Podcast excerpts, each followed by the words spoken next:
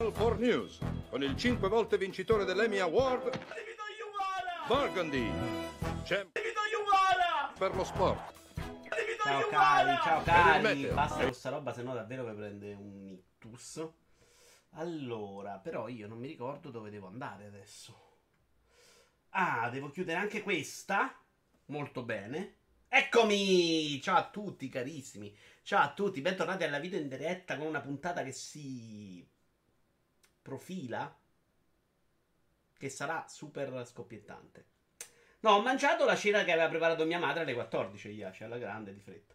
Allora, mo vi racconto anche questa. Fammi fare i primi ringraziamenti a Justix, che si è abbonato per 17 mesi in totale e che ormai sono la sua relazione non la più lunga, ma la più importante, nettamente. Adesso saluto tutti. Taren Blood, che si è abbonato per 28 mesi, ma anche Alfa del Mac. Taren Blood si è abbonato per 28 mesi, minchia Tare.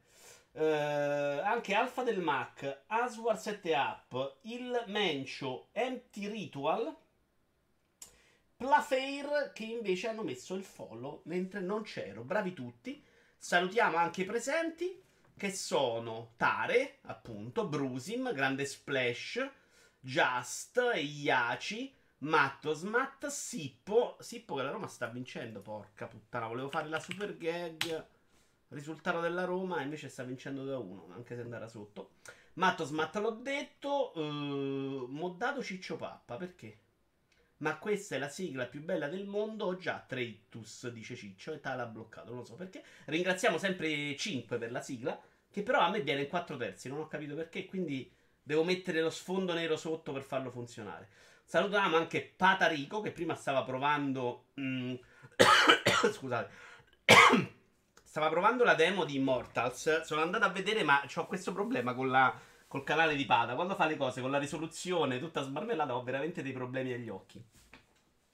Però non vedo gente che gli dice Patarico che ma che merda, ma mia nonna migliora. Vabbè, però eh, evidentemente sono io che attrago questa cosa. Opez, ciao, Filippo Contorno, Tolusezio. Saluta anche noi poveri che non ci abbiamo i soldi per abbonarci. Filippo, io vi voglio bene uguale agli altri, fidati. E mi basta la presenza qua.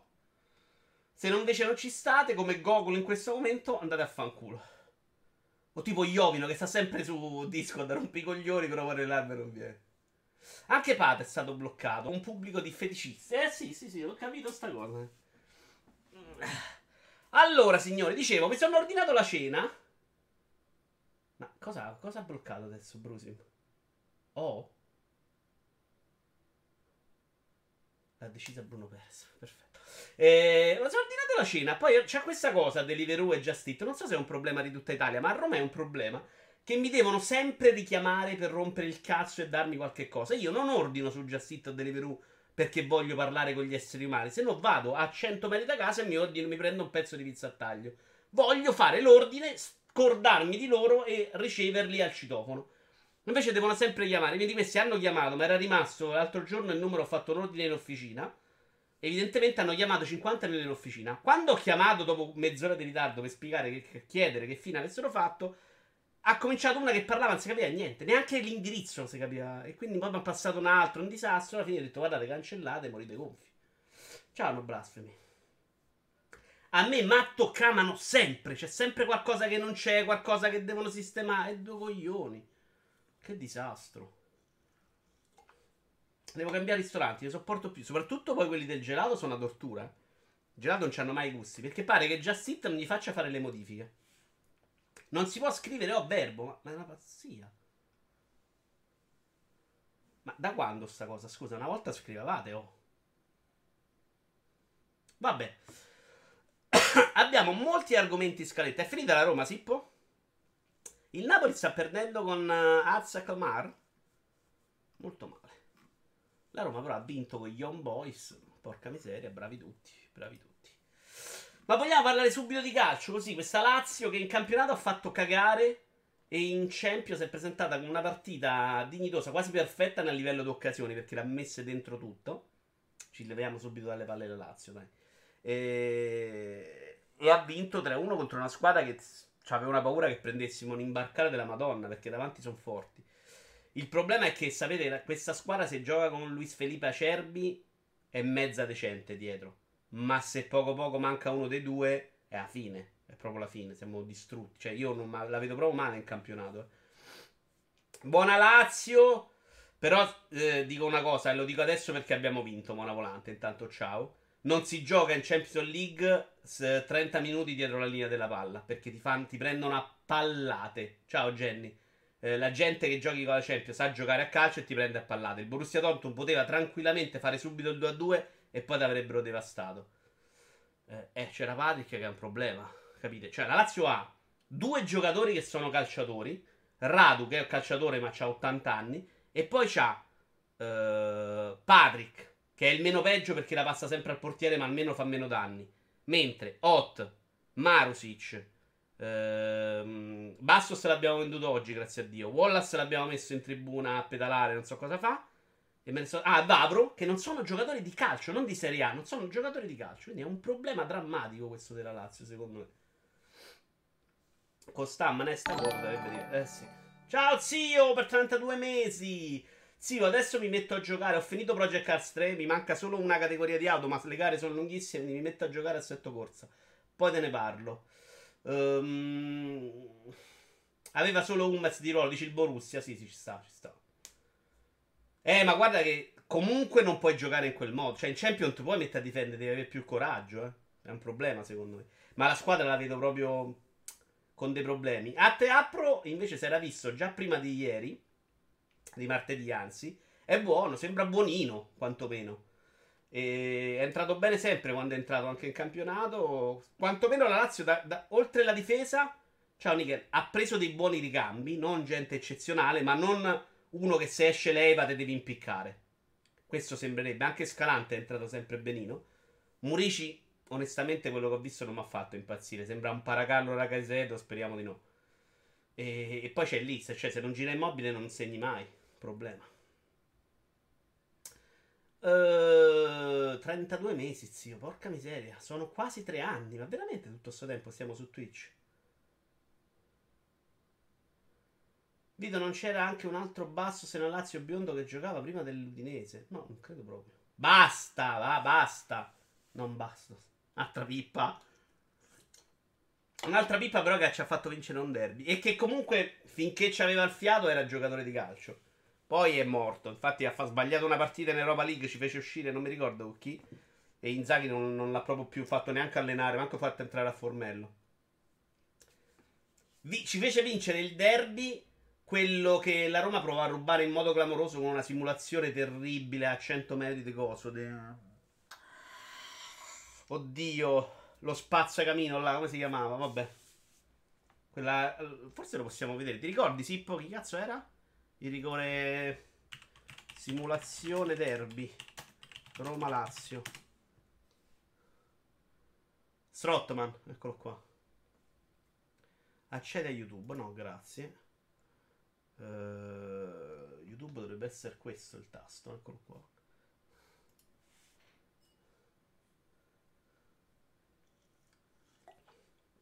Mamma mia, ma non, non fece solo questo errore in questo derby. Io ho finito questo derby che bestemmiavo. Non avete idea quanto. E l'abbiamo vinto, grazie a Dio. Comunque, direi che Lazio, chiusa parentesi. Vogliamo parlare del campionato in generale. Campionato molto particolare. Che avrà sicuramente dei problemi legati al Covid, soprattutto perché il rischio, ciao Capitan Coglione, è che si rivada verso un'altra chiusura. Loro sono veramente degli imbecilli, però, perché inizia questo campionato prima del casino mettiti seduto e dici ok, partiamo normali, se poi ci sono dei problemi, alla girone d'andata cristallizziamo la classifica e si fanno playoff, playout, ce la giochiamo nella lotta nel fango, tiriamo a freccette, quello che vuoi, ma mettiti d'accordo prima. Qualsiasi cosa fai dopo, crei un, un casino della Madonna con gente che si innervosisce. Invece prima dici, guardate, se riusciamo a giocarlo bene, se non si gioca, cristallizziamo la classifica, magari blocchiamo le retrocessioni e le promozioni, perché non ci sta che uno lo fa retrocedere con 17 partite. E poi partiamo ai playoff. Eh, Brusim, eh, si risolve tutto. Secondo me non si mettono d'accordo, poi sarà un casino.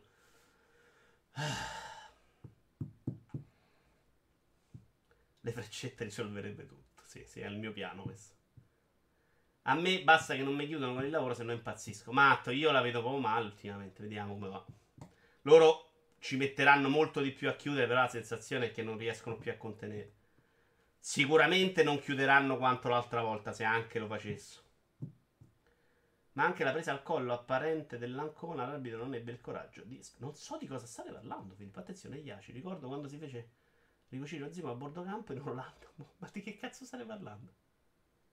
Se togliete lei avete Parolo. Parolo mi dispiace perché Parolo è stato veramente un pilastro di questa squadra. Inzaghi lo usa per farlo giocare ovunque, ma Parolo è un ex calciatore. Io voglio bene, ma è un ex calciatore. Tra l'altro, vabbè, non mi vate a me banna al canale. Hot, che è il grande acquisto della difesa quest'anno, a Genoa con la Sampdoria fa una cosa allucinante. Cioè, due attaccanti nell'area e, e, lui che va sul primo palo li abbandona, cioè dice no, di voi non mi interessa, sono il centrale difesa, ma voi non siete interessanti per me, e se ne va sul primo palo dove non c'è nessuno. Cioè una persona che non può giocare al calcio e che ci siamo ricomprati. Hai giocato Enter the Dungeon, uh, ciao Dark for Rise. Enter the Dungeon è il primo o quello che era uscito su Apple Arcade? Li ho provati entrambi senza grande amore. Ciao intanto Empty Ritual. Ah, stavate parlando di Stam. Madonna, Stam era tanta roba, tanta roba. Io direi che però possiamo cominciare. Perché ho da parlarvi veramente tante, tante, tante, tante cose. E partiremo con la serie che mi sono veramente ingoiato a bestia completamente, ma proprio di brutto. Ed è la serie su Luis Miguel. Però, signori, sono ancora un uomo. Un attimo. Messo lui che canta sta canzone. Vabbè, comunque avete capito. Ed è tutta la storia di Luis Miguel, che è assolutamente una serie molto interessante. Cioè, la storia di Luis Miguel è molto interessante, perché tipo c'ha una madre che è sparita improvvisamente. Lui con figlie messe a caso, ciao Mafo. Eh, il padre pazzo che non pagava le tasse e quindi in altro polo arrestano. Quindi una bella storia. Adoro sentir parlare lo spagnolo, è una roba che mi piace un casino. Eh, devo dire che non si tratta di grandissima recitazione, ma hanno fatto un bel lavoro nel ricreare le scene vere. Cioè, tutto quello che vedi nella serie TV, se trovai a cercare su YouTube, ma parlo proprio degli eventi, eh, che ne so, lui fa lì un'intervista, tu vai a cercarti se c'è stata l'intervista e trovi il video di YouTube con lui vestito uguale, fa le stesse mosse. Gli attori, sia del bambino piccolo che dell'adulto, secondo me, sono fantastici, proprio come l'hanno ripresi. Quello medio, già molto meno bene, però comunque c'è acchiappa, fatto bene. Uh, recitato così così, non stiamo a parlare di una grande opera di recitazione. C'è Mircotto. Um, il chitarrista col baffo finto è il padre. Uh, le parti in italiano, perché la madre era italiana. Le parti in italiano sono terrificanti, cioè proprio recitate male col culo, fatte una roba che ti, ti ti sanguinano le orecchie per quanto sono sbagliate. Ma tutto il resto, secondo me, si guarda. C'è un bel ritmo. I fatti vanno avanti, succedono. Secondo me, se la sono anche sbrigata. Adesso dovrebbe arrivare una seconda stagione. Se la sono un po' mm, bruciata perché hanno fatto veramente tutto nella prima. Lì siamo arrivati già a tutta la storia. È vero che ci sono, è, è tutta alternanza di lui nel momento del presente con scene dei vari parti del passato mischiate pure un po' a cazzo ed è difficile da seguire da quel punto. La linea temporale è abbastanza complicata da seguire. Però tutto sommato funziona bene, me la sono goduta, me la sono proprio voluta vedere di corsa. Quando è che mi inviti a e no giochiamo in Friends? Guarda Mafo, e no giocato in Friends non era invito, ma era presentarsi, però in questo momento è tutto fermo. Video Dario Moccia su Twitch fa vedere sempre le sigle dei cartoni animati e video musicali vari. Come fa a passare il problema del copyright? Credo che al momento non c'era un problema Sippo. Ma l'altro giorno Twitch ha bannato un sacco di video per questo motivo. Quindi direi che la festa sta finendo. Era pieno di gente che faceva roba senza copyright. Tra l'altro vedo che Moccia alle 3 di notte, quando malzo che non dormo, sta lì a streamare persona. Agiografica o realista? Riformula la domanda, Filippo. Che cazzo vuol dire agiografica? Cioè, io lo so, ovviamente, ma spieghiamo a questa chat che vuol dire agiografica. Con delle libertà creative? Io credo molto realistica, perché come dicevo, c'è veramente tanto uno a uno rispetto a degli eventi. Eh, però si guarda, poi insomma ogni tanto c'è la musica su al sottofondo. Che... Sono andato a ricercarmi un po' la, la, discografia, onestamente, di canzoni bellissime, a parte noi ragazzi di oggi, di cui io sono stato un, un fan sfegatato da 40 anni, cioè l'adoro quella canzone. Secondo me è il più bel arrangiamento della musica italiana di sempre. Mi fa impazzire l'arrangiamento di noi ragazzi di oggi. Di ciò che è detto scritto a modo di esaltazione o ammirazione incondizionata. No, eh, ti ho detto che è chiuso, Mafo. Ma sei pazzo, plebe, è bloccato, adesso non sto facendo niente. Noi ragazzi di oggi era di Luis Miguel, non di Eros. Ed è una roba che ho cantato per anni come un pazzo. No, non è vero che è una chat colta, quindi diciamo. Uh, tu dici se hanno, quindi hanno esagerato per fargli complimenti. No, lui infatti non ne fa una figura eccezionale. Eh. È, è tratto da un libro che ti giuro avrei comprato. Cerchiamolo un attimo. Allora. È tratto dal libro uh, sulla vita di Luis Miguel. Ma è solo in spagnolo si trova. Uh, Luis Miguel, ma è storia, ma è storia. Eccolo qua. Si trova solo in spagnolo e non in italiano, purtroppo. Però eh, sto anche pensando di prendermelo in spagnolo per quanto mi è piaciuto, eh, proprio perché secondo me la serie tenta un po' a annacquare alcune cose e potrebbe uscirci del buono. Lui, tra l'altro, il suo successo non avevo la più pallida idea. Pare che sia ancora oggi il cantante sudamericano più famoso della storia.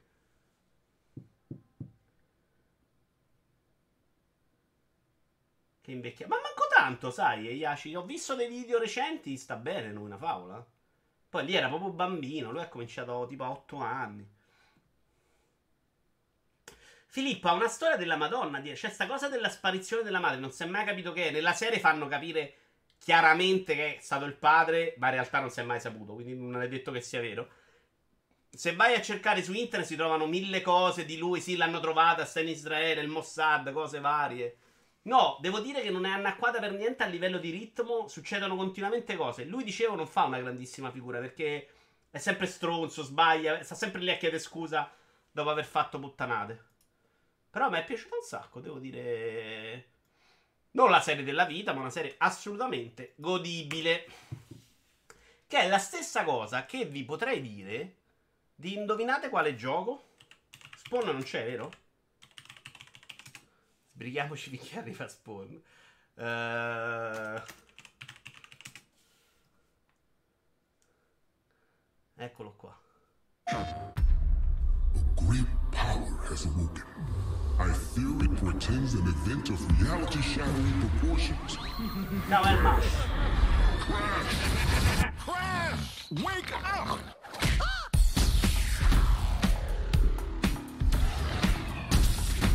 What you collecting? Crystals, gems, masks. Dove ci tiene? Ho sbagliato? No, è qua. Everything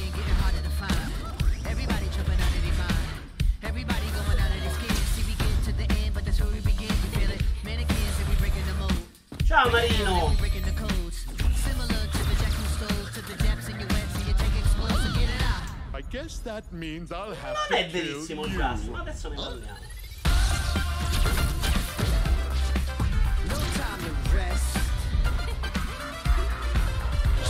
Questo livello secondo me da vedere è fantastico.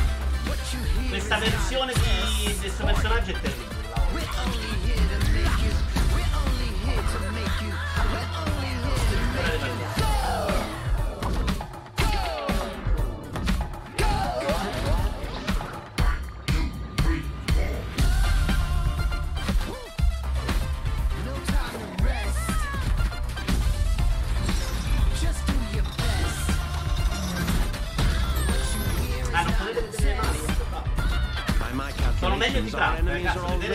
Ria.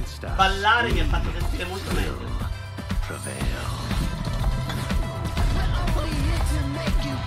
A casa mia ballano tutti e mi hanno sempre preso per il culo perché ci facevano le feste a casa mio padre. Io ogni tanto ci provavo da ragazzino a ballare e tutti a ridermi in faccia, traumatizzando. E quindi vedere Trump mi ha un po' riportato al mondo. Allora, Crash Bandicoot 4. Ormai il nostro doc è cambiato, quello di prima non l'avrebbe mai giocato, dice Jazz. Non è verissimo, perché Crash, Crash Crash io voglio molto bene. Cioè, io sono stato uno che da ragazzetto, quando è entrato nel mondo dei videogiochi da giocatore vero, l'ha adorato Crash. Cioè, era la roba più bella. Ho proprio sfasciato la demo nel CD di acquisto di PlayStation, quello che c'era dentro. Eh, dicevo, ho sempre detto che giocarsi però alla remaster di quel Crash oggi era una follia. Perché c'era roba più bella e perché i controlli erano una merda. E se mi metto a fare il paragone con Nintendo, sto giocando contemporaneamente Mario Sunshine.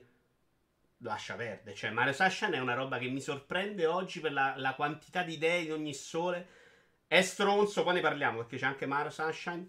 Però c'ha una quantità di idee che Crash Bandicoot non ha. Però questo, secondo me, è molto a fuoco. Hanno fatto un lavorone. Uh, sul level design, cioè la bellezza dei livelli sono son eccezionali. È molto divertente da giocare e impegnativo, ma impegnativo abbastanza, anche se hanno tolto le vite e quindi puoi morire quante volte vuoi. Ma se ti metti a fare il 100% delle casse, secondo me è una roba fuori di testa per quanto è complesso. Eh, e io infatti non lo farò perché cioè, c'è una roba che non sopporto. Cioè le casse non le, non le tiene a memoria. Quindi se tu fai i checkpoint rompi 100 casse, muori, devi rirompere le 100 casse, che è una roba che mi rompo proprio col cazzo. E voi vi lamentate dei suoi gusti eterni, quest'uomo è un miracolo vivente. Allora, e... devo dire che però c'ha un sacco di idee. Veramente a livello di contenuti è pieno di roba da fare. Cioè, io adesso sto saltando i livelli che ritorni a fare con altri personaggi. Poi c'hai tutte le modalità a tempo. Poi c'hai altre cose che puoi fare tanta roba. C'ha delle maschere che servono solo in certi punti del gioco. Secondo me sono molto interessanti. Una che ferma il tempo, una che ti fa trottare continuamente. C'ha dei livelli, quelli che scappi all'indietro. Ce n'ha alcuni su dei mezzi. Tipo l'ultimo che ho fatto era su uno slittino da neve in cui inseguivi delle cose. Insomma, si gioca molto bene. C'ha questi livelli molto lunghi. Ma lunghi lunghi vuol dire che io in un'ora, un'ora e mezza di gioco faccio due livelli, non di più di solito. I boss di fine mondo sono proprio belli. E quindi tanta roba, i controlli sono migliorati, non è la roba del crash. Sto parlando molto alto in realtà. Non è la roba del crash originale. E quindi c'hai pure un segnalino a terra che ti indica dove stai. E si riescono a fare delle cose con relativa precisione. Secondo me è un signor gioco. Poi gli manca la verve, cioè non è un gioco che ti presenta mille situazioni diverse. Sta cosa di rompere tutte le casse anche dopo che gli hai tolto uh, l'idea delle vite, perché tu una volta collezionavi mele ti dava anche le vite, oggi le vite, se vuoi le puoi anche tenere come, come gio- modalità di gioco, ma io ho tolto, faccio quella con i checkpoint infiniti. E, um, e, devo dire che sta cosa di raccogliere tutte le casse non, non mi proprio, anche perché ci ho provato i primi livelli e tu magari stai lì rifai 100 point 100 volte perché pensi che ti sei perso una cassa, riprovi, ma arrivi alla fine, manca una cassa e quindi ti devi impiccare. E io per me quella roba è un po' terribile. Però è un bel gioco, non c'è un cazzo da fare. L'avevo preso solo per provarlo e darlo a Sailor, invece me lo voglio finire. Non credo di farmi poi livelli extra, cazzatine extra, però se la gioca bene. Quella sui personaggi non mi fa impazzire. La tizia che avete visto orribile c'è il rampino che a livello di, di gioco è molto interessante. Mentre quell'altro che spara eh, già non serve a niente. Non ho, ho, fatto forse un livello reverse, zio. Ma non era proprio reverse. C'è una modalità strana in cui ci ritorni, fai delle cose. Poi c'è dei livelli che sono quelli storici, veramente interessante. Consigliato, guarda, Pata, se ti piace anche a 60-70 euro perché uno come te ci sta dentro la vita per platinarlo. Cioè, è una roba che devi vera- c'hai veramente tanto da giocare. Secondo me non è un problema di prezzo. Quindi per me è straconsigliato. Io l'ho pagato 70 per dire.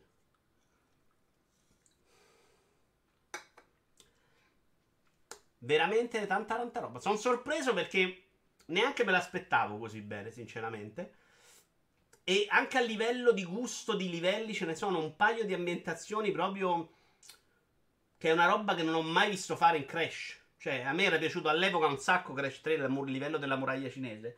Ma qui ce ne sono alcuni molto belli. Cioè, quello che avete visto un secondo prima che è tipo un paese pazzo, una sorta di Venezia pazzoide sul carnevale, che è meraviglioso. No, Spyro è una merda, blasfemia. Spyro non, non, non voglio vederlo neanche da 100 metri, non l'ho mai letto, l'ho sempre odiato, cioè, anche all'epoca. Lo trovavo insopportabile e all'epoca poi si portava il paragone con Mario 64 che era veramente offensivo, semplicemente perché era uno dei primi giochi PlayStation non scalettati. Com- comunque un po' con le, mh, mm, meno scalettato, era molto pulito Spyro. Che ci andiamo a vedere magari. E quindi si diceva, eh, finalmente la grafica di Mario 64 e col cazzo. Questa è la versione PlayStation, però credo sia abbastanza ripetuta. Mi sembra troppo bello. E comunque questo si basava tutto sulla collezione di roba che io non ho mai sopportato. Tra Balla e Crash 4 hai apparato il Day One Series. Balla lo voglio prendere. L'ultimo trailer mi è piaciuto un sacco. Purtroppo senza 3080 che devo fare. Sapete invece qual era quello secondo me il gioco veramente che graficamente poteva un minimo avvicinarsi a Mario 64? Ape Escape. Ape Escape era bellissimo da vedere secondo me. Ora magari lo rivedo e mi fa cagare. Però me lo ricordo come la roba di PlayStation. L'unica che poteva, se- poteva dire ok, forse faccio il Mario 64. Gioco anche molto interessante secondo me, col, tutto basato sul pad, con le due levette che non funzionava sempre benissimo. Eh. Il kart che guidavi, per esempio, era una tragedia. Però lo trovavo eccezionale. Eh, ma per cazzo. Oggi magari, all'epoca era una roba che su PlayStation dovevi solo sognare. Tanta roba forse no, Jazz. Mi ricordo che non lo finì, però era simpatico, aveva tante belle idee, sì. Cioè, però guardate, guarda quanto è pulito. Lo state vedendo così sempre il rischio che parlo da solo. Ma visto che siamo qua, sapete cosa ci andiamo a vedere? Un po' di minchiatine Lego. Un attimo che mi preparo l'articolo. Oggi hanno hanno annunciato ufficialmente Sesame Street. Set molto simpatico, devo... Ah, ho sbagliato. Vaffanculo, Gianluca. Sesame Street che però in Italia io non so quanto seguito abbia, onestamente. Per dire, per me non ha tutto questo grande affetto. Però ricordo che Matteo invece era abbastanza tifoso. Hanno annunciato è un Lego Ideas 21324. Guardate che bellino. Forse avevamo già visto una liccata. Non mi ricordo se era in questo. Mi ricordo quando hai fatto le live ricordo dei giochi PlayStation 1. Che spettacolo. Grazie, Matto. Sta ancora su YouTube. Eh? Non l'abbiamo tolto. Eh, Ape Escape non ce l'ho, però non l'ho mai ricomprato. Bellino, è un set da 1400 pezzi circa, vedi, 1367, esce il primo novembre a 120 dollari. Tra l'altro, applauso all'ego perché 119 dollari non diventano 180 euro. È rimasta solo Apple che, che, fa i cambi veramente terribili in questo momento. Ciao Sharp.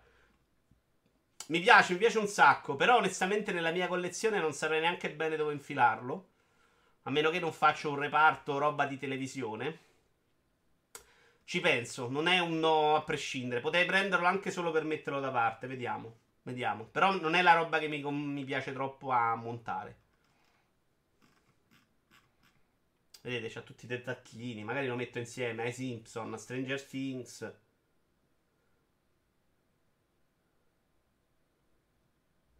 Eh, beh, no, i 7 per 1000 pezzi ci sta come prezzo. Ciao Dark Planet 74 in realtà. C'ha un sacco di minifigure che secondo me questo è un set che potrebbe... Ah, è Freestone pure, bravo Matt. Potrebbe aver senso nel tempo, eh. Da tenere sott'occhio. Il prezzo è bassino, 120 euro, quindi non è una roba che che impenna nel tempo, ma magari vende poco, però ci avrà sempre un po' di estimatori dietro. Interessante, set molto interessante. Se lo devo cominciare a vendere anche un po' di quelli che avevo messo da parte per rivenderli e fare lo scalper perché porca troia cominciare non c'ho più spazio, pieno delle stanze. Devo mettermi assolutamente a rivendere le statue di Assassin's Creed, ma voglio provare prima il problema qual è? Che se faccio una vendita unica, poi la spedizione sarebbe una tortura. E parlo delle statue di Assassin's Creed, le action figure, sono 40, eh, non sono una. Se le vendo singolarmente faccio più soldi sicuramente, però mi si smarmella la collezione sono 40 spedizioni, 40 pacchi, non è una roba che ho grande voglia, soprattutto se ripassa il covid, è una tortura. Una quarantina ce n'ho Mircotto, sì. Guarda Matto, io sai che una volta davo tutto a un amico Gli davo il 30%, però si occupava tutto lui. Si prendeva a casa mia, si prendeva la roba, la vendeva su Base, se la sbatteva lui, gli davo solo i prezzi. Lo farei tranquillamente anche oggi. Le vittorie su Paradiso. Ecco, la mia infanzia mi ha colpito come un maglio. Ma cos'è? Bellissimo, sei Street il Lego, stupendo. È un set ufficiale dal Planet in uscita il primo novembre. Che viene da Lego Ideas. Ma andiamoci a vedere altre cose della Lego. Abbiamo il Colosseo, c'è un'immagine. Immagine che avete mostrato voi. Purtroppo al momento si vede solo questa. Uh, fallito completamente, l'hanno tolta. Colosseo, Lego, Leak. Mm, mm, mm, mm, mm, mm. Eccola qua, l'immagine è questa, vediamo se la trovo meglio. A me non convince per niente questa immagine. O è proprio squacquerata, come diceva Iovino. Eh, penso che qua non è buono. Eccola qua. No. Perché il set dovrebbe essere da circa 9000 pezzi. Non meno di 6000, tra 6000 e 9000. Per un prezzo in realtà non si sa, ma forse non fuori di testa. Dovrebbe essere il set Lego più grande di sempre, più del Falcon più del Falcon recente. Però io guardo questo set e a me non sembra una roba da 9000 pezzi. Cioè, se conto. Questo è l'archetto, è un pezzo, capito? Non, non mi pare proprio. E poi c'ha la base che non sarebbe per niente in linea con quello che ha fatto Lego fino adesso per questa serie creator dei monumenti. Mi farebbe molta specie vederla, perché tra l'altro è fatta con i pezzi non eh, con una base, è fatta con i pezzettini poggiati orizzontalmente. Cioè che è una roba, lì ci arrivi a 9000 pezzi, ma sono tutti di base. Dalle in eredità ai tuoi nipoti, quella di Odyssey è quella che... No, quella che odio di più è quella che mi ha fatto... No, io non sono arrivato a Odyssey, le ho comprate fino a Origins. Poi mi hanno venduto... Cioè, ho rotto l'archetto. Ciao Pierino. Ho chiamato Ubisoft, non mi ha cambiato l'archetto, ho rosicato e non ho comprato più l'action figure. Altrimenti ne comprerei 4 l'anno ancora oggi. I pacchi siamo già d'accordo farli fare alla segretaria, ovviamente. Ciao Teo, però non c'ho. Cioè, è comunque pesante da seguire una roba. Dovrei farle magari non tutte e 40 insieme. Però se non le fai 40 insieme rischi di perderti un sacco di appassionati che invece ne prenderebbero più di una insieme all'altra. E quindi il modo migliore è tutte e 40 insieme complicatissimo. Tra l'altro, se mori chiudono tutto, qua diventa un problema con le spedizioni. Non mi va. L'idea era di farlo per prima di Valla, però comincia a diventare un problema. Ho visto dal vivo la ricostruzione di un castello medievale enorme in uno stand Lego ad un centro commerciale. Gli ambienti riprodotti in modo fedele, bellissimo. Sì, sono molto belle quelle cose. Le sculture non mi fanno impazzire. Adesso va molto nei centri commerciali portarsi le, le macchine, le robe. Ma non mi fanno impazzire a me. Il libro pop-up è una roba sempre da Lego Ideas. No, Lego Shop, scusate. Tra l'altro, l'altra notte ho ordinato il Batwing. Vediamo se mi viene voglia di farci qualche maratona mentre monto. Eh, le statue Sippo vanno da valore basso, quindi 20 euro, a anche qualcuna sta anche sui 200 euro perché ne hanno vendute poche. Pianoforte l'ho preso e montato, matto. Vediamo se ti trovo il libro pop-up. Iaci. Quello mi interessa proprio zero. Eh. Intanto bevete Red Bull. Che ho visto una cosa terribile. Nello show, quello dell'anno scorso. Eccolo qua. Carino. Legato ad Harry Potter, credo sia. Eccolo qua. Ma ce n'era. Questo in realtà è un altro libro. Ma ne avevano fatto già un altro di. Lego Pop-Up libro. Lego Book Pop-Up. E adesso ne hanno fatto uno di Harry Potter. Eccolo qua. Questo è quello già uscito. Sono tipo delle favole, le apri, c'è la roba dentro. È una roba molto per bambini, molto carina in realtà. Se vedi, questo è fagiolino. Carino, eh? È... Sono simpatici che poi si richiudono. Però non è roba per me. E loro stanno adesso riutilizzando. Mi sembra che Harry Potter ne han... se ne è visto uno. Ma probabilmente ne devono uscire altri tre. In lista c'erano tipo altri tre di questo tipo. Andiamoci a vedere l'ultima cosa di Lego. Voi non vedete se apro questo, vero? Christmas Carol. Che invece è molto bello, se mi ricordo qual è. Credo non sia stato ancora annunciato. Ah, no, no, questo è il libro Christmas Carol. Ok, questo è. Um, vedi che ne ha fatti diversi di libri. Questo me l'ero scordato, per esempio. Questo è sulla favola di Christmas Carol uh, Scrooge, credo, no? Vabbè, carini, ma non me ne frega un cazzo. Detto, non è roba per me. Sono bellini, so- però cioè, dove me li metto io? Questa roba proprio non mi interessa. Uh, browser possiamo togliere. Possiamo togliere, andiamo avanti, andiamo avanti. Parliamo a questo punto di un film. Allora, di cosa vogliamo parlare? Cioè, rimasti dell'altra volta, Love in Pablo, La febbre del sapo rossera. Ah, parliamo della roba nuova, dai. Il processo di Chicago 7. Ci andiamo a provare un trailer. Il processo ai, del mio amato Sorkin. Tra l'altro, io non so se me ne ero già accorto una volta e l'avevo dimenticato, ma anche Moneyball l'ha scritto lui. Ma quanto cazzo è fantastico suono.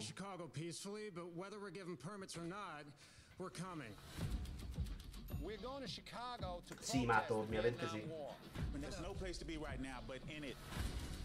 Alcune uno dentro le altre.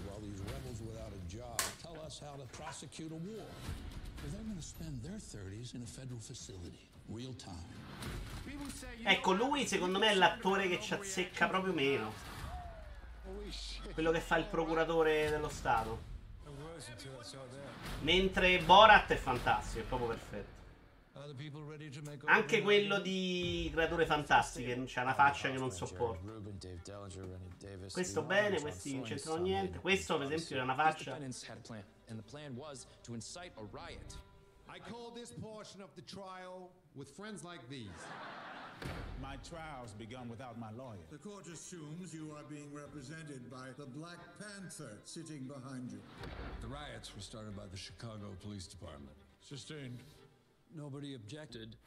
Jurors 6 and 11, they're with us. Juror number 6 and juror number 11, you're dismissed from this jury. Can you tell us why? Zodiac di Sorkin, no, Jury tampering, wiretapping, a defendant that was literally gagged. Get your hands off me. Chi è Zodiac? L'attore? Cast importante. Then let the record show that I'm the second. Pure lui, lui è un po' marginale, però è sta azzeccatissimo. If we leave here without saying anything about why we came in the first place, it'll be heartbreaking. The last summer, why did you come to the convention? To end the war. We're giving them exactly what they want a stage and an audience.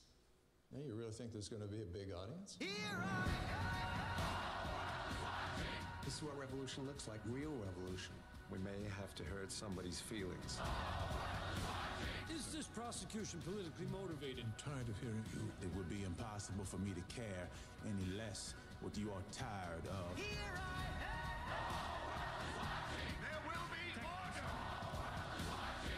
to find some courage now.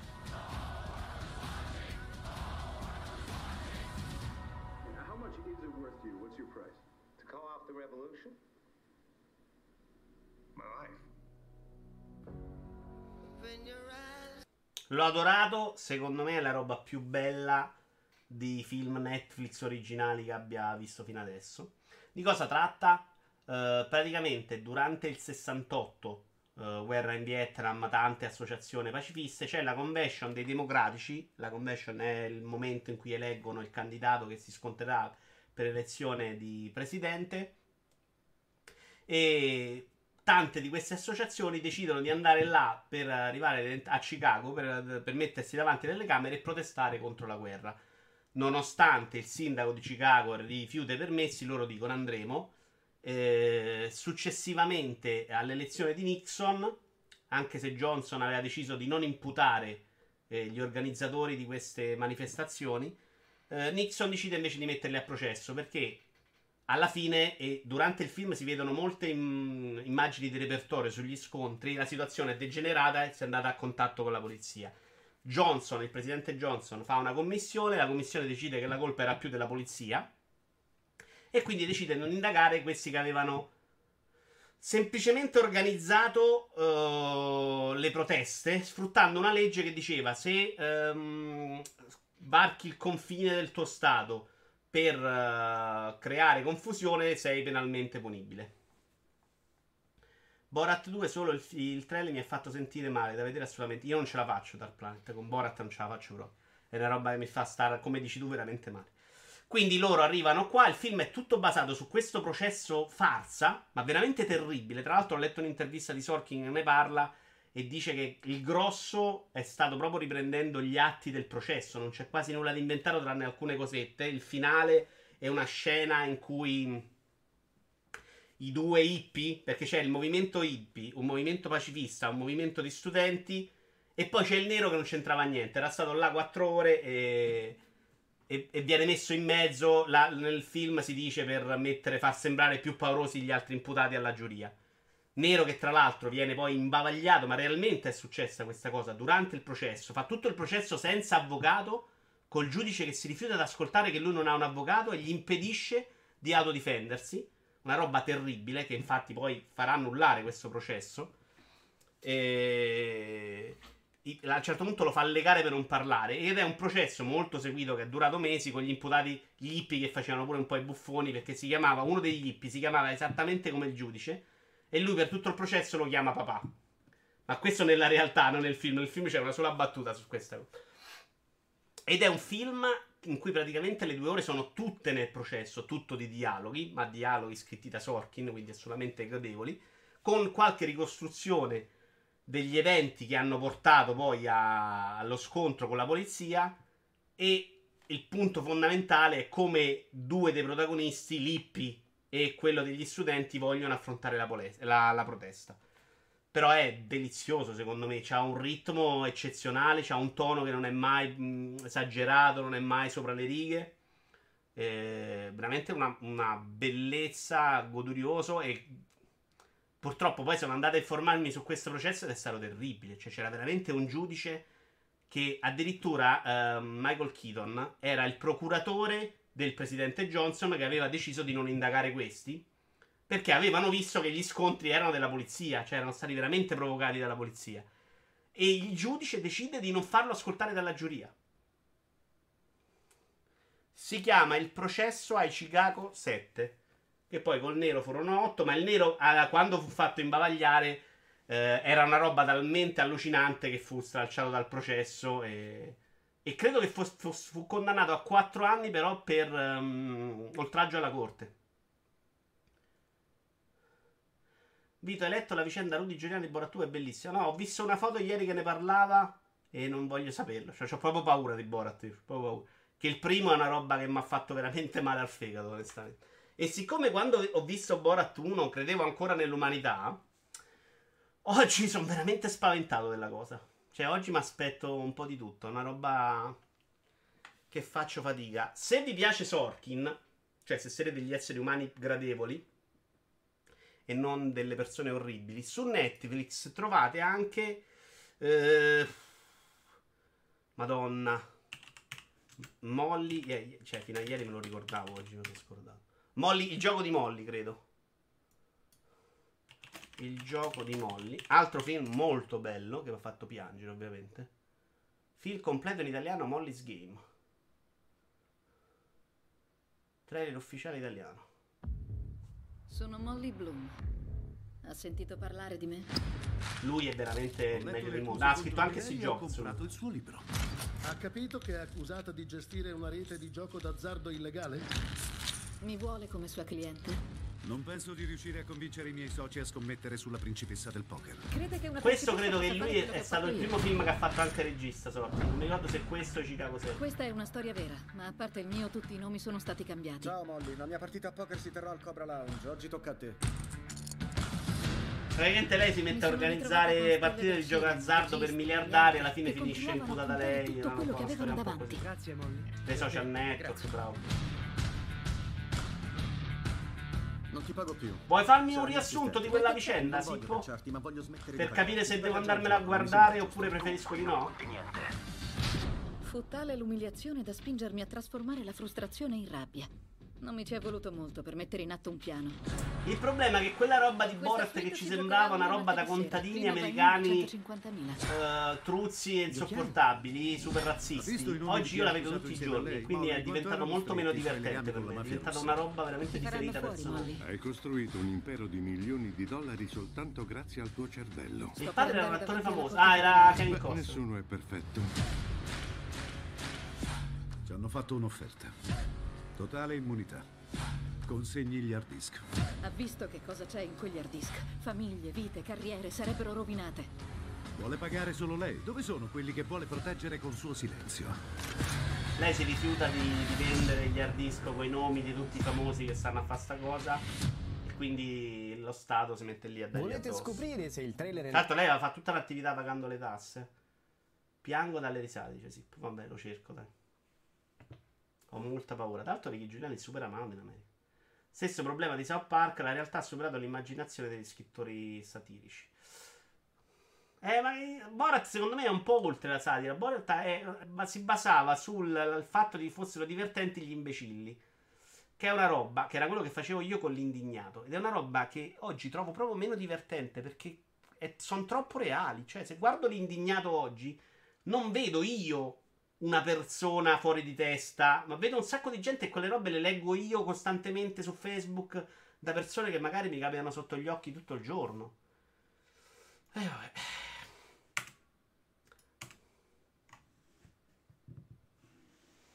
Eh, ci vediamo invece è uscita la terza stagione di Letterman, le interviste di Letterman. Ne ho viste già tre. Letterman Netflix. Vediamo se c'è un trailer della serie 3. Season 3. Mi sono visto Iron Man, Hey guys. Hey guys, should I be in it or not? You can. Kim Kardashian. Tanto della sua storia di stupro non ne sapevo niente. Della storia di rapimento con lei nuda per rubare i gioielli. E Chappelle. Il is? film di prima, il gioco di Molly, sì, è vecchio. Lo trovate su Netflix, però non so se c'è ancora. Vito, hai una. Ah, devo parlare di libri in realtà, ragazzi. Poi al prossimo facciamo due libri, dai. Vito, hai una letta fino di che vedrai chi l'ha previsto tutto. La realtà distorta e distopica. Ora avanti a tutto. Cosa ha scritto? Dammi, dimmi qualcosa dal Planet, libro di Feeling Dick, che non ho letto niente. Allora, è una serie molto bella, soprattutto per la, la qualità del. de- se la qualità dell'ospite ci azzecca. Eh, secondo me la prima stagione è la migliore di tutte con Obama, non mi ricordo adesso, adesso andiamo a vedere su Netflix.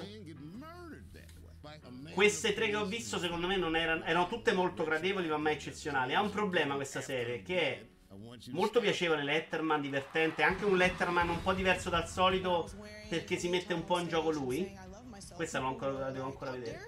Con sto barbone tra l'altro. Questa si chiama My Next Guest, penso. E praticamente c'è lui che si mette seduto con un ospite e parlano. Eh, sono comunque gradevoli. Poi lui hanno questi intermezzi, tipo Iron Man, ecco, sta lui c'ha tutta una roba con gli animali. Fa anche molto ridere, una roba molto alla Letterman. Purtroppo è tagliata veramente a cazzo, quindi ci sono dei momenti in cui vorresti sapere più delle cose, ma vedi che hanno fatto una tagliata clamorosa. E vabbè, matto, ne parlo qua. Dovrei mettere una lista di quello che abbiamo parlato sotto al video quando finisco. Che è una cosa che mi riprometto sempre di fare, ma mi scordo perché mano a mano che cancello, che le faccio, cancello. Però se mi ricordo alla fine lo faccio. Ah, sai che posso fare? Aspetta. Datemi un secondo che facciamo contento matto.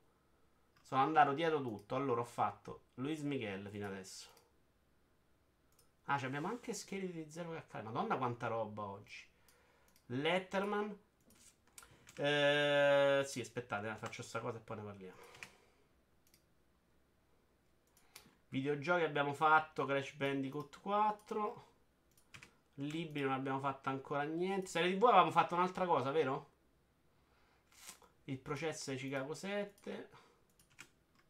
Oh, mi sembra queste cose qua, sinceramente. Sì, perché comunque sono interessanti. Ditemi video su queste cose tra degli sbirri. Allora, ma i Ubik.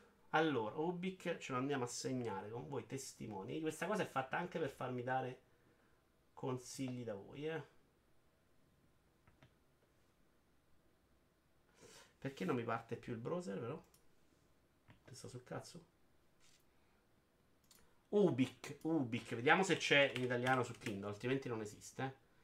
Ubik. Copertina flessibile, che palle, oh.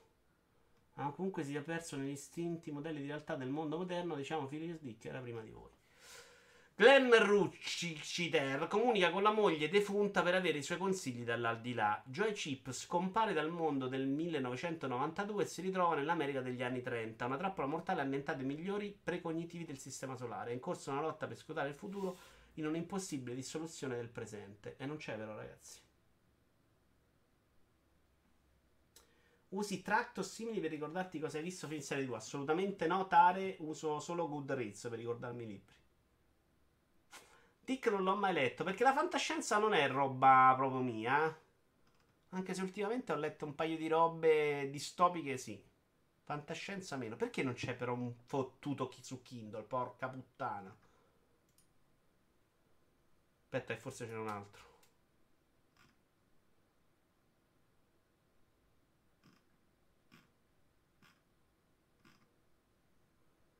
Che palle, oh. Ci sono 18 in realtà. Eccolo! No, in inglese, porca puttana maledetta. Maledetta. No. Ubik fallito come consiglio, ragazzi. Mi serve su Kindle perché ho comprato zero calcare fisico. Mi sono dovuto ricomprare l'edizione Kindle che non ce la faccio più. Le pub si trovano. Eh, vabbè, non mi vado ad andare a cercare in giro Yoshi.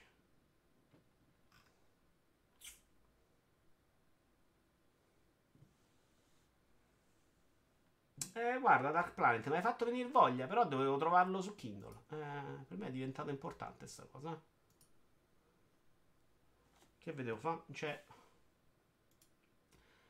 Eh, di cosa stavamo parlando? Scusatemi. Ah, il gioco di Molly abbiamo parlato anche. Aspetta. Guarda che sto per far contento Matto, tra l'altro. Sono impazzito ormai. Eh, matto, un po' complicato, ma adesso ce andiamo a vedere. Allora, vorrei parlarvi, però prima parliamo di libri, poi parliamo zero calcare. Allora, abbiamo Lamento di Portonoi.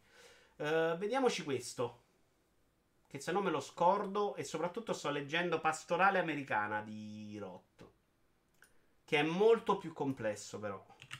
Lamento di Portonoi. Lamento di Portonoi l'ho letto quest'estate, mi è piaciuto un sacco. Pastorale ha proprio una scrittura molto più insidiosa, cioè ha tutte frasi molto più articolate, più complesso. Mi capita spesso di tornare indietro a rileggere e comunque non è proprio esattamente leggibile. Mentre Lamento di Pornoet è assolutamente scorrevole. Vi leggo un attimino la cosa di Amazon e poi ne parliamo. Alex Portnoy ha 30, 33 anni. 33 anni ed è commissario aggiunto alla Commissione per lo sviluppo delle risorse umane del Comune di New York. Ma ne abbiamo già parlato?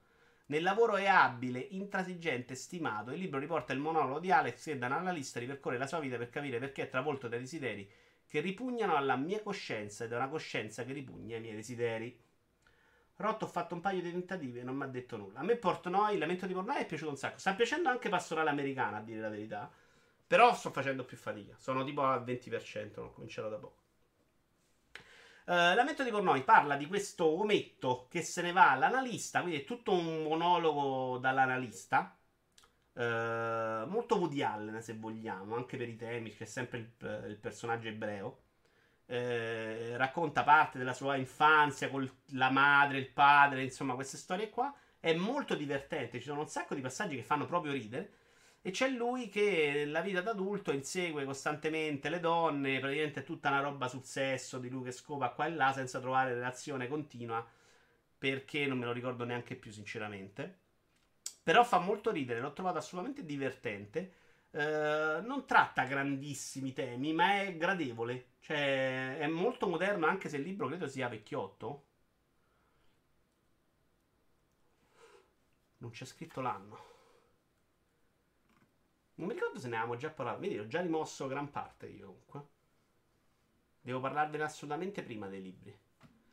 E fatemi venire in mente se mi viene qualcos'altro. Perché mi ricordo le sue storie di infanzia, con lui che cresce, con la madre che, che, non, che prende tutte le decisioni per lui. Ecco perché mi ha ricordato Woody Allen. Perché pure Woody Allen, quando parla della sua famiglia, ha queste famiglie ebrei molto protettive, molto forti.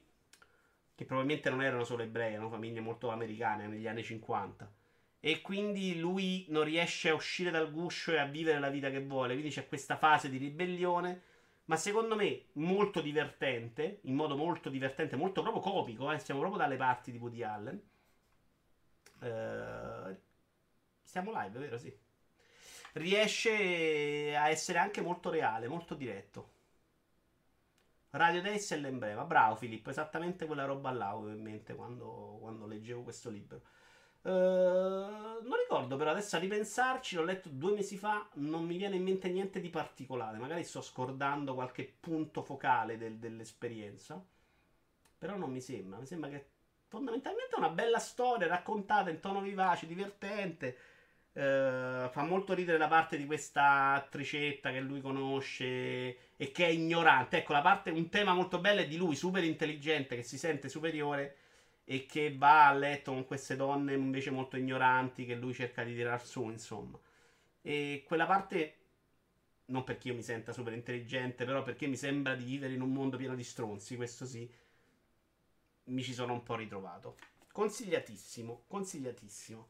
Parliamo invece di Zero Calcare Scheletri, poi rispondo anche alla domanda di Marco, che invece è uscito 5 minuti fa.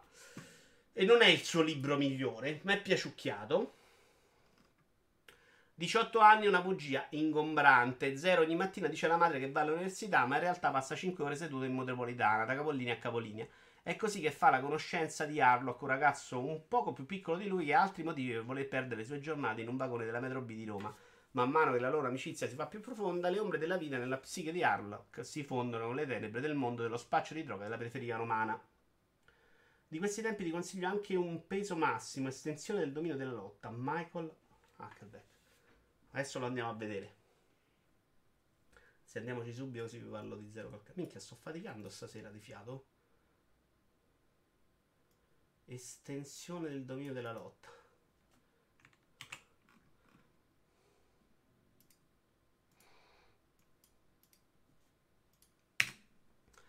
Estensione del dominio della lotta.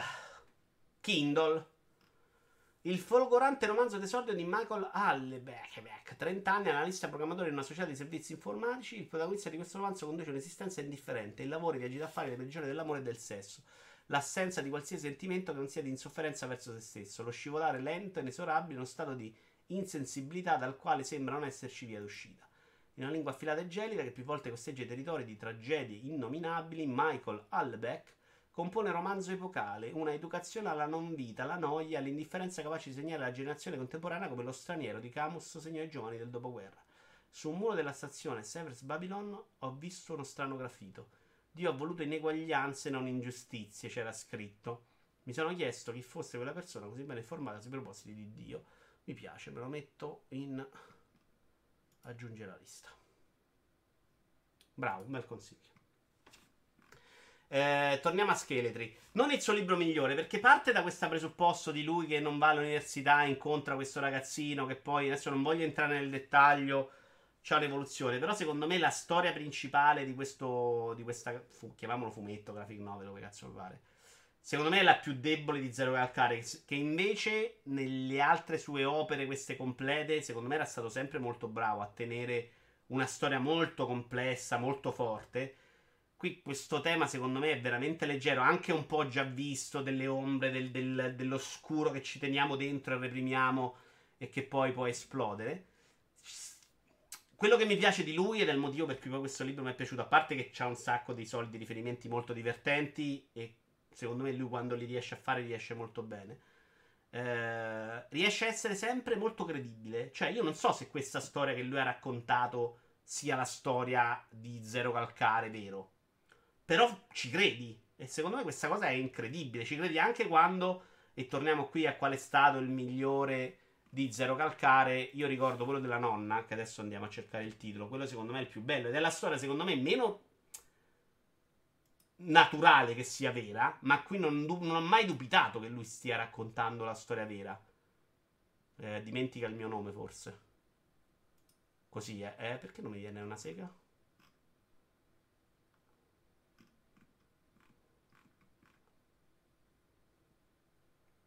Uh.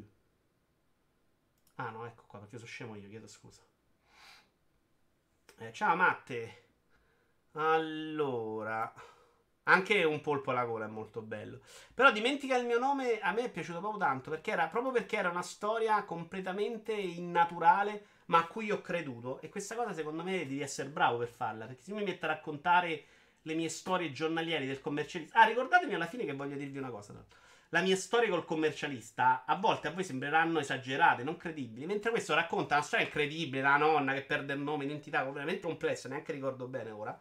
Ma eh, cioè, l'idea lui ti fa sembrare che sia storia. Anche qua succedono un paio di cose incredibili e tu non hai il dubbio che stia inventando. E questo secondo me è incredibile. Cioè, è bello. Cioè, è bello, ti fa sentire molto della storia. Poi, però, il tema principale è trattato veramente un po' troppo. A parte che l'aveva già, secondo me, trattato proprio con un polpo alla gola. Ma è un po'. un po' di contorno. Cioè, poi c'è un paio di stacchi netti in cui non capisci bene come perché li, ha, li, abbia spezzati. Sembrano due storie molto distinte all'interno di un'unica storia. Uh, ci ha messo un sacco di gag, quelle funzionano bene, quindi l'ho apprezzato. Però ha scritto roba secondo me migliore.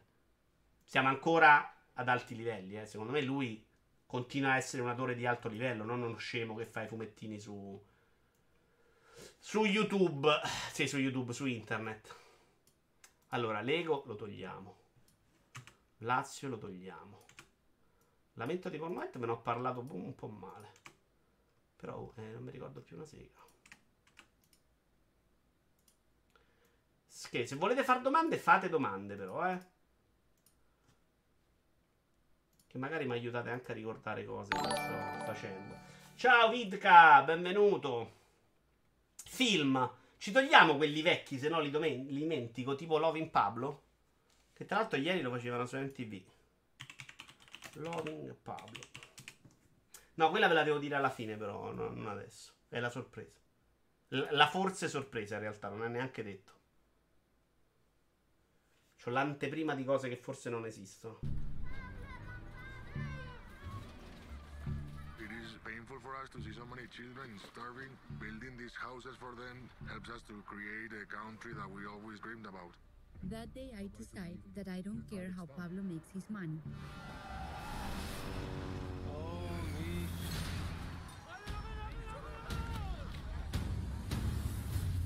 Only how he uses it. Che non è un mammut. Ho visto l'intervista una volta in cui Zeralcai diceva che gli avevano rimproverato perché non era un mammut. Is worth 150,000. Welcome, Agent Shepard. They don't fear the judges. Comincia col primo, Matt, secondo me, colpo alla gola. E poi ti regoli. Cerca di andare in ordine, perché si vede proprio la sua evoluzione comunque. Then I'll have to fire my makeup girl. He'll take you with him when he goes down. You know that, don't you? Ma se non hai proprio letto niente, leggiti la roba su internet, che secondo me, quando io l'ho scoperto, mi è esploso il cervello, eh. Poi passi alla roba di lui che fa veramente un salto qualitativo enorme con le storie complesse. You have money, Pablo. What more do you want? Respect. You're headed straight for suicide. You're coming with me. You'll be the one who will tell the story. Ma quanto cazzo dura questi trailer? Ma veramente? Anyone left to. Mezzo film ti fanno vedere porca troia. How do we know you are really Pablo Escobar? I will prove it to you by blowing up your station. Eh? What do you think? Would that be enough? You're marked for life. Help us. In exchange for what? Now listen to me. You're going to bleed until you die. I've seen things, Pablo, while I was with you. No, I don't even know what I'm saying. I have bad news for you. Nobody will get near you because they will be afraid that I will kill them. Grande cast, però. Call the police.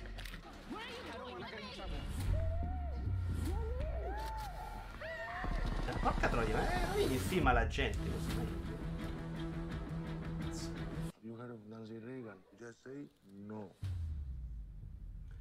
Eh, sono un grande appassionato di Narcos.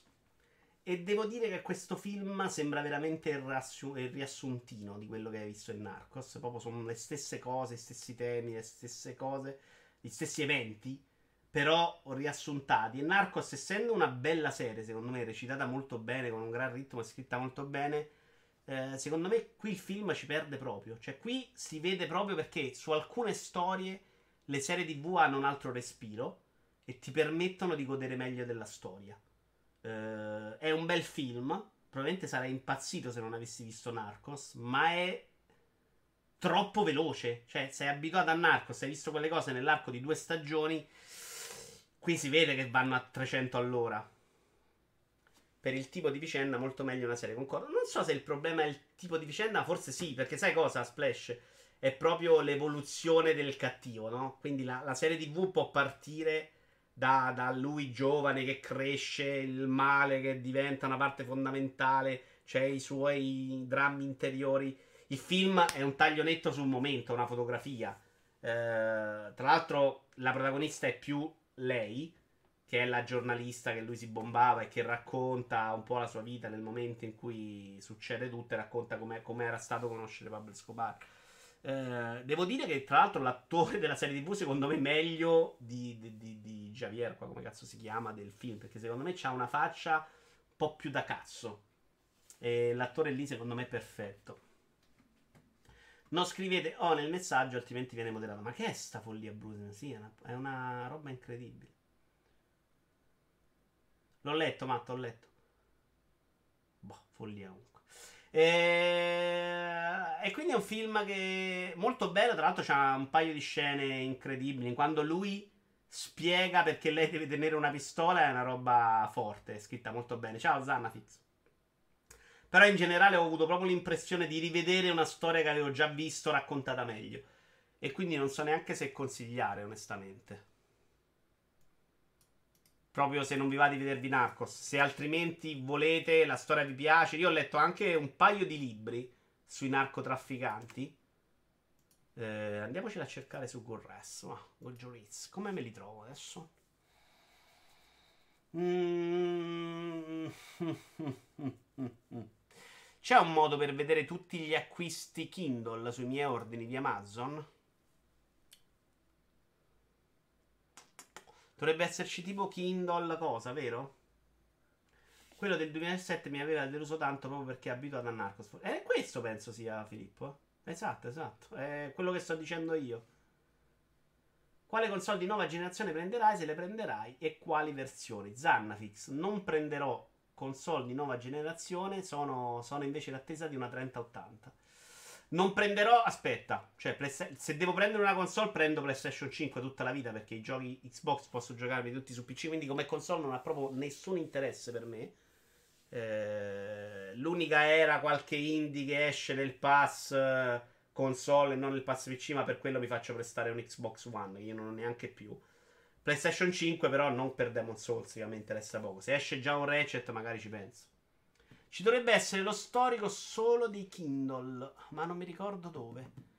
Perché se vado su Goodreads, ma quando me lo ritrovo?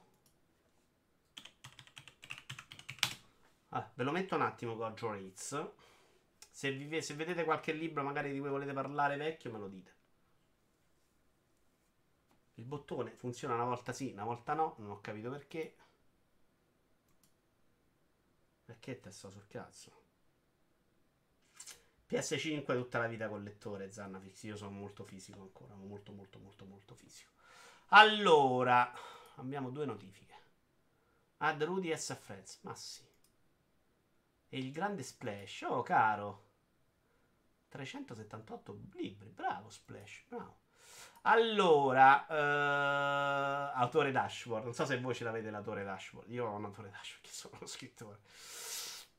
Però non so usare le cose, ragazzi. Quindi è un problema. Dove cazzo li trovo i miei libri letti? My Books.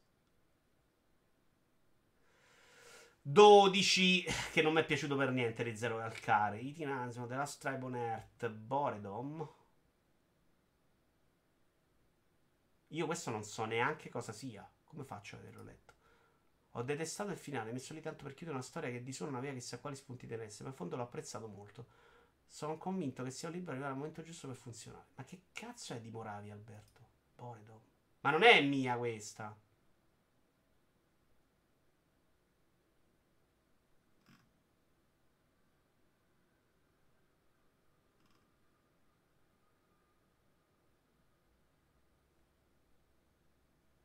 per niente scuola di polvere. Scusate ragazzi, ma l'ho scritta io questa secondo voi?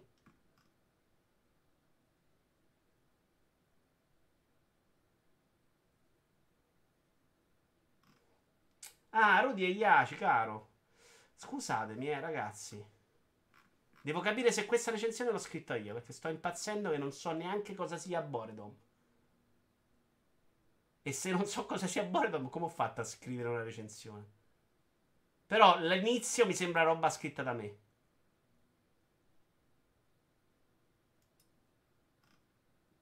Però magari è Ferruccio, eh.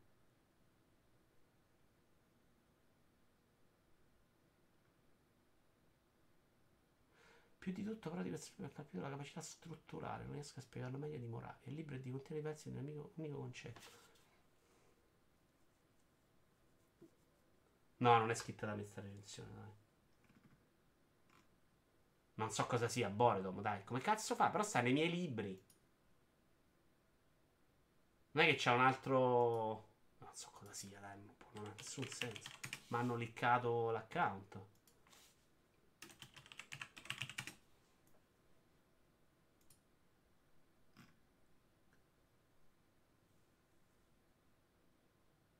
Non mi ricordo proprio che libro è Tare. Non è che mi scordo la recensione. Il libro, io non mi ricordo cosa sia sta roba. Ma il cazzo è normale, è una follia. Ah, noia! Ah, cazzo. Noia l'ha scritto Moravia? Ah, allora ha senso. La noia me lo ricordo. Allora, leggiamoci la recensione allora, perché... La noia mi era piaciuto però. L'altro sto che mi fa impazzire. Questo è chiaramente un errore mio, tra l'altro, che hai messo così. Ciao, Conade. Ho detestato il finale, messo lì tanto per chiudere una storia che di suo non aveva chissà quali spunti di interesse, ma in fondo l'ho apprezzato molto. Sono convinto sia un libro che deve arrivare al momento giusto per funzionare. Probabilmente tutto quello che mi ha dato non è nemmeno farina dell'autore, ma ci sono stato troppo dentro dall'inizio alla quasi fine. Magistrale la descrizione dei protagonisti e banalmente splendidi dialoghi, non perché nascondono chissà quale verità, ma perché sono sempre così reali nella loro scontatezza e povertà di contenuti.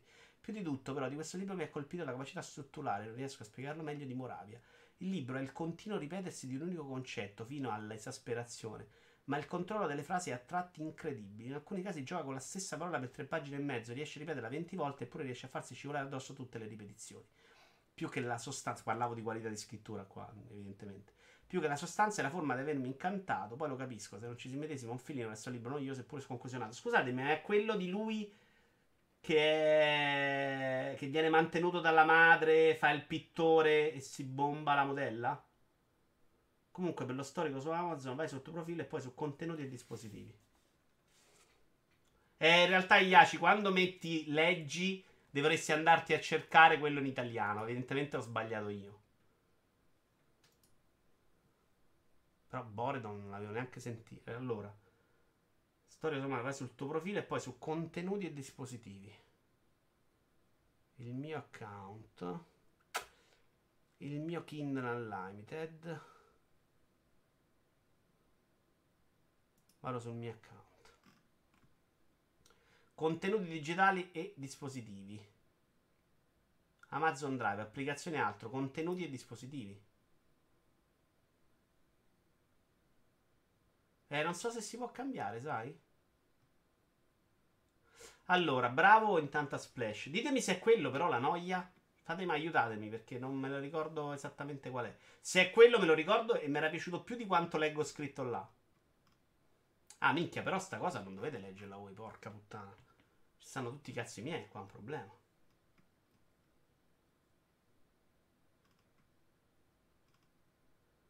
Eh, Madonna, quando lo vado a trovare sto libro, mo?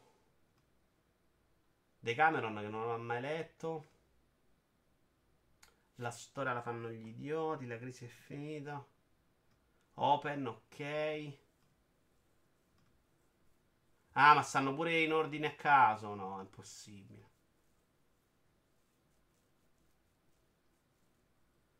Purtroppo non l'ho letto. Riproviamo con Gojo Reds. Allora, questa cosa da Amazon mai più nella vita. Andiamo a vedere, andiamo a vedere. La guerra, Infinite Jest, l'uomo che sussurra i potenti. Questo dovrebbe essere in ordine, però, invece, vero? Sai però che c'è stato un periodo che non li mettevo su. Gojo Ritz. Rosaria 2, benvenuta. Rosaria 2, benvenuta. Allora, torniamo su Amazon. Sto cercando il libro sui Narcos che ho letto. Ne ho letti un paio.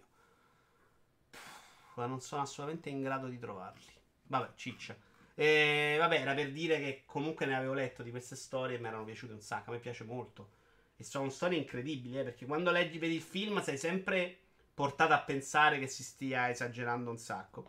Quando leggi il libro e leggi delle, della gente che mozza le teste e le mette nel bar perché comandano più dello Stato, fai abbastanza fatica. Sta cosa che modera HO è un dramma. Non ho capito però che in inglese che cosa è sta roba, perché la banna.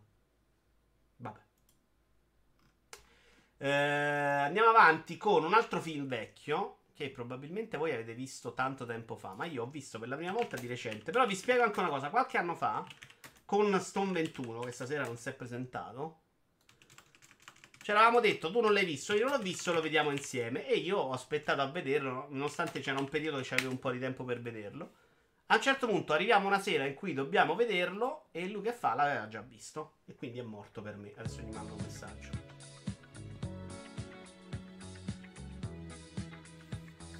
L'ho visto per la prima volta, penso, boh, uh, quest'estate.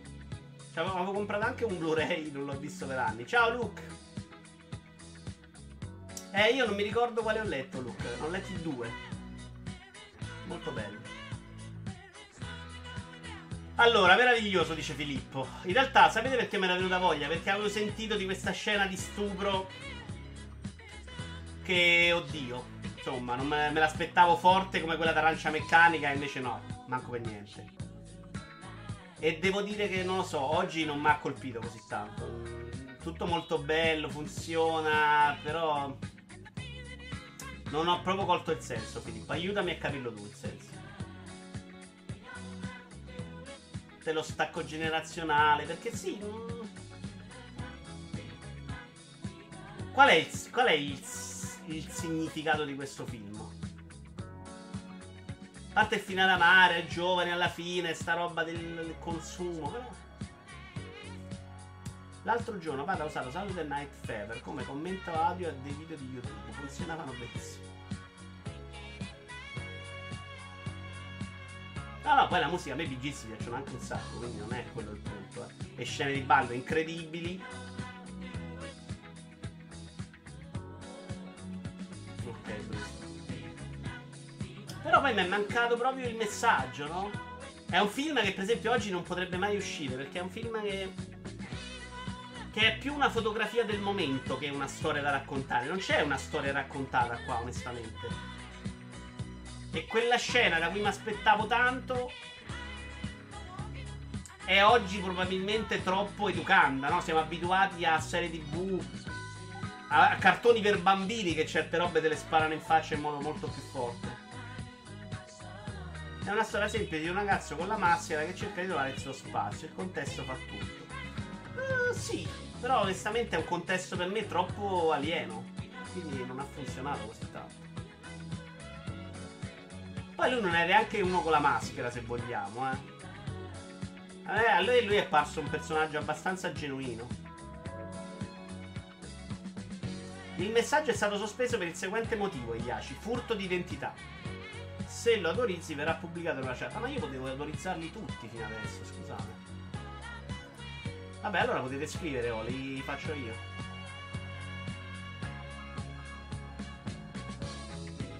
L'80% facevano le musiche, il resto travolta. Eh, lo so, però onestamente secondo me non è un film che metto nei grandi film della vita. Cioè, alla fine non racconta niente. Boh, non, riesco a capire questo... A parte il contesto, che è molto bello anche oggi, la musica, la scena di ballo, mm, secondo me non sta a raccontare proprio niente.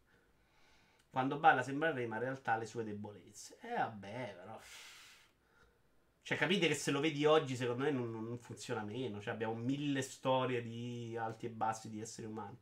Io lo vedi tre anni fa, un po' come te pensai voto cosmico, a parte l'estetica instant classic. Sì, sì, l'estetica non gli dico niente, cioè, perfetto. Tra l'altro lui meraviglioso proprio. Se poi vuoi fare il paragone come è diventato lui oggi, guarderai anche il sequel. Stanno facendo un sequel? Allora, cari cari amici, abbiamo un po' di tempo, quindi andiamo avanti Comunque, no, sono abbastanza deluso dal film e anche dal... Ah, oddio, c'è quello che si butta, che è un po' una scena particolare, eh, con lui che non è ascoltato dagli amici. Se vogliamo, quello secondo me è un po' la parte più cruda del film, però pure lì c'è l'aspetto razziale, sì, però è tutto molto di contorno al resto e quindi secondo me è molto meno efficace. No, no, scrivetelo ragazzi, mi sono ricordato che posso accettarvele io, lo faccio io, vale tranquilli. Staying Alive forse ti piace di più. Staying Alive qual è? Ah, il seguito. Minchia stallone. Oh. Beh, la risolveranno, sì, dai, immagino sì. Senti, vogliamo parlare invece di una roba molto moderna? Ci abbiamo anche un paio di videogiochi. Ah, no, e poi vi parlo del libro. Guarda, parliamo prima della roba moderna di serie TV. Che è la roba più sul pezzo di oggi, probabilmente. Il trailer sarà 8. Sbagliato. Che è successo? Mia moglie è viva. Eccolo, grande splash. L'ho appena finito di vedere la stagione 2.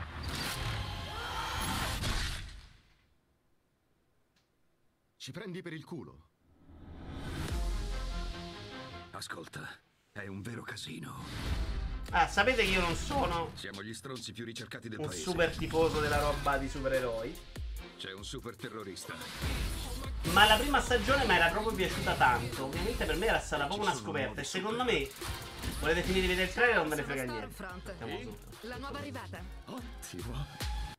Eh, la prima stagione mi aveva colpito. Secondo me.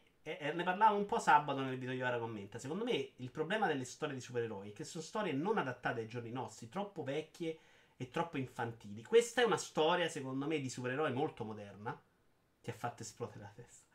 E, e mi aveva colpito tantissimo perché secondo me era tutta indovinata. Cioè, aveva indovinato i temi con il supereroe cattivo, con i social media dietro, con ehm, questo superpotere dei mass media. Insomma, è uscita tutta, Matte, si è finita. E quindi mi aveva stracolpito. A parte alcune cose, secondo me, non benissimo. E qualche attore che probabilmente non è la serie meglio recitata della storia. La seconda, di cui ho sentito parlare molto bene, a me non ha detto un cazzo. Cioè, perché togli, ti togli quella parte di sorpresa. Ci hanno inserito sta roba dei super cattivi. mh, Tutta la parte del, dell'uomo pesce, insomma, funziona molto meno. Le parti romantiche da il protagonista e Starlight, due palle così. Cioè, per me è diventata una roba molto mediocre. Con queste scene super esagerate di violenza che diventano troppo centrali. Che so che nel fumetto. Addirittura nella prima serie qualcuno si era lamentato che era troppo edulcorato. Ma magari nel fumetto funziona in un altro modo. Sono due mezzi molto diversi. Qua mi è sembrato veramente buttato lì per far scena, ecco. Per farti vedere, per far vedere che fai la, la scena violenta. Non mi ha convinto niente questa serie. Mi sono annoiato. Infatti, ho, ho visto tanti episodi interrompendoli. E, e ci ho messo tanto a vederla. L'attore che fa Patriota Homelander è veramente azzeccatissimo. Sono d'accordo. Lui benissimo. Eh, il protagonista Hughes non mi piace per niente. Starlight non mi piace per niente. Eh, quello che corre nero mi piace un sacco. Anche l'uomo pesce ci sta bene. E non so quello del capo della chiesa. Bisognerà vedere negli anni, insomma. Pure finale, onestamente, è una roba un po' tirata dai capelli. L'ho trovata molto più scontata, banale, già vista. Mentre la prima era veramente una sorpresa da tutti i punti di vista. Patriota è perfetto, mi terrorizza ogni volta che compara schermo. Patriota c'ha una faccia sì perfetta. Che c'ha una faccia veramente da buono, ma fa cose strane. Ma secondo me la parte patriota sempre bene. Diciamo anche la padre. Come si chiama quella nuova? Stormland. Quella parte non terribile, ma tutte le, le zone di contorno, le sottotrame. Che palle. Nella seconda per me hanno funzionato poco alcune storie secondarie, troppo spesso aggiungevano poco a nulla. È esattamente quello che penso io, Splash. Ma perché l'attore su cui è disegnato Ubi è Simon Pegg, che però nel frattempo è diventato vecchio. Chi cazzo è Simon Pegg? Davvero, Real, pensi che io sappia chi è Simon Pegg? Simon Pegg. Ah, ok. Sì, lo conosco pure Simon Pegg, che ha fatto qualcosa che non ho visto nella vita. The Boys più Watchmen hanno dato una bella ventata d'aria fresca ai supereroi. Watchmen eh, fumetto non, non- non sono riuscito a capirlo probabilmente. Mm, Il film non mi è dispiaciuto, ma il fumetto mi ha lasciato un po'. Questo mi aveva colpito molto di più. Questo mi era sembrato proprio i supereroi oggi. Cioè, se affronti, fai un film supereroi oggi, non devi farlo con le storie degli anni 50, devi fare delle storie di oggi, con i temi di oggi, cioè devi affrontare i problemi di oggi. E secondo me la roba Marvel non lo fa mai. Questo lo faceva. Ah, Watch per serie TV, scusa, non l'ho visto un episodio, forse mezzo episodio, un episodio. Lo devo finire, me lo guardo però. Sì, sì, me la guardo, me la guardo. Eh, e quindi, boh, proprio per me, assolutamente eh, no. Non c'ho sta neanche sta grande voglia di vedermi una terza, devo essere onesto. Dicono che la terza dovrebbe però essere quella in cui si vedono delle cose fighe. Boh. Ci crediamo? Allora, vi parlo invece adesso. Se volete dire qualcosa, ditelo su The Boys, che se no passo avanti. Passo avanti con un grande ritmo della video in diretta. Uh, Flatlandia, consigliato da qualcuno su Twitter. Flatlandia di Edwin Abbott, che non mi è piaciuto particolarmente. Continuo a sbagliare tasto. Devo fare assolutamente in modo di indovinarli meglio. Stai calmo. Stai calmo. Perché non ci ho scritte le cose, però? Ma secondo me è lui che si incasina comunque. A me è piaciuto un casino anche la seconda. Flatlandia. A me non ha fatto così impazzire, ma leggiamoci la cosa. Tra le grandi allegorie letterarie, Flatlandia è sicuramente quella che rimane oggetto di maggior culto tra scienziati, cyberpunk e appassionati di lettura fantastica. Il mondo piatto, immaginato e descritto minuziosamente nei suoi usi e costumi da Edwin Abbott, può essere abitato soltanto da figure geometriche che frequentano una scala sociale che discende dai poligoni fino ai triangoli, più in là fino alle povere semplici linee rette, le donne, a cui non è data neppure la bidimensionalità che sono delle linee. Tutte quante inconsapevoli della possibile esistenza di dimensioni altre. Abbott delinea in queste pagine una satira assai poca velata della società vittoriana, perché è vecchissimo il suo libro, rigidamente divisa in classi, ma il fascino di Flalattia va ben oltre il contingente del pamphlet politico.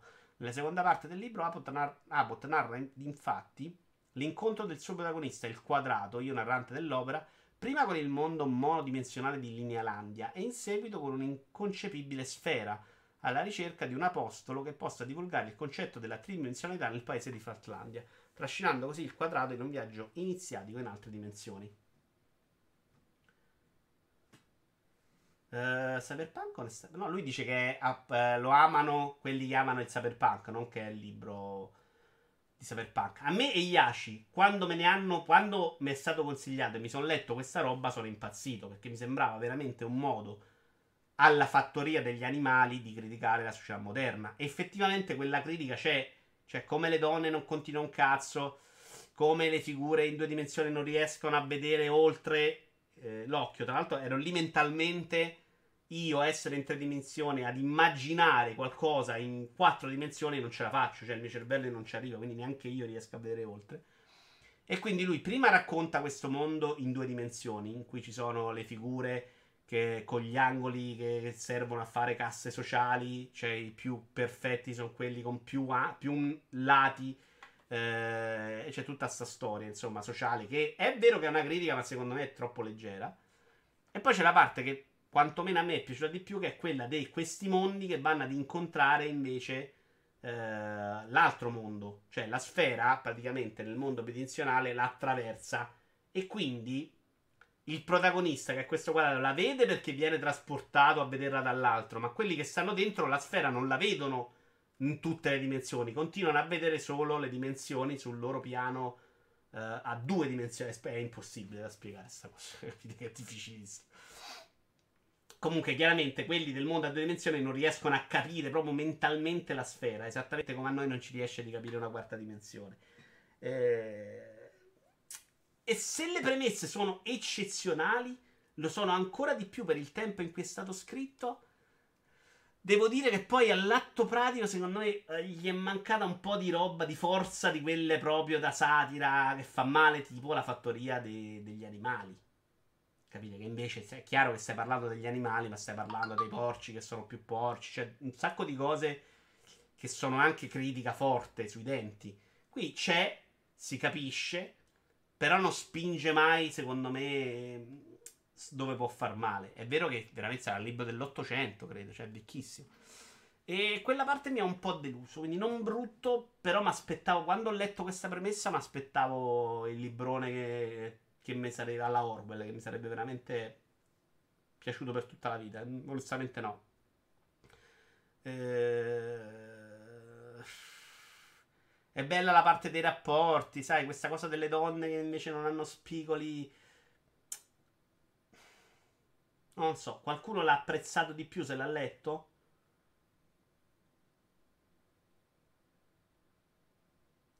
Questo è uno di quei libri che non so perché rimando sempre. È un libro piccolino, eh, sempliciotto.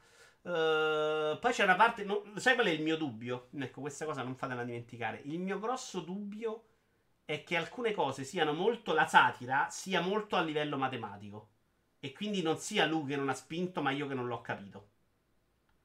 Letto al liceo, non male, ma leggero. C'è il dubbio che lui si sia spinto molto dove io non possa arrivare perché magari sta parlando, che cazzo, di trigonometria ce la metto. Però per quello che è arrivato a me non è arrivata una grande critica. È arrivato il fatto che sì, siamo dei deficienti, che non siamo capaci di vedere a un metro dai nostri occhi.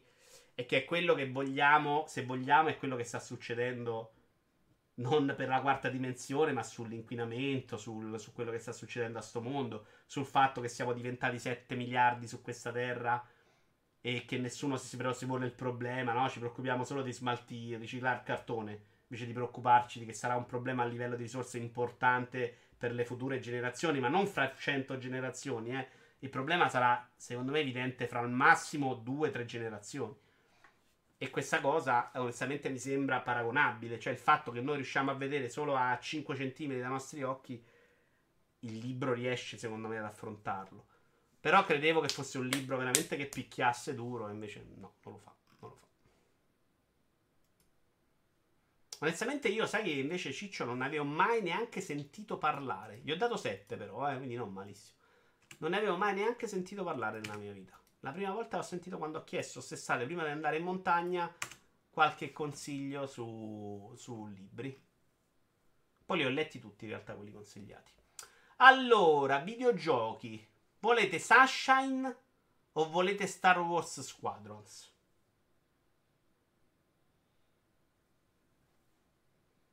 A voi la scelta.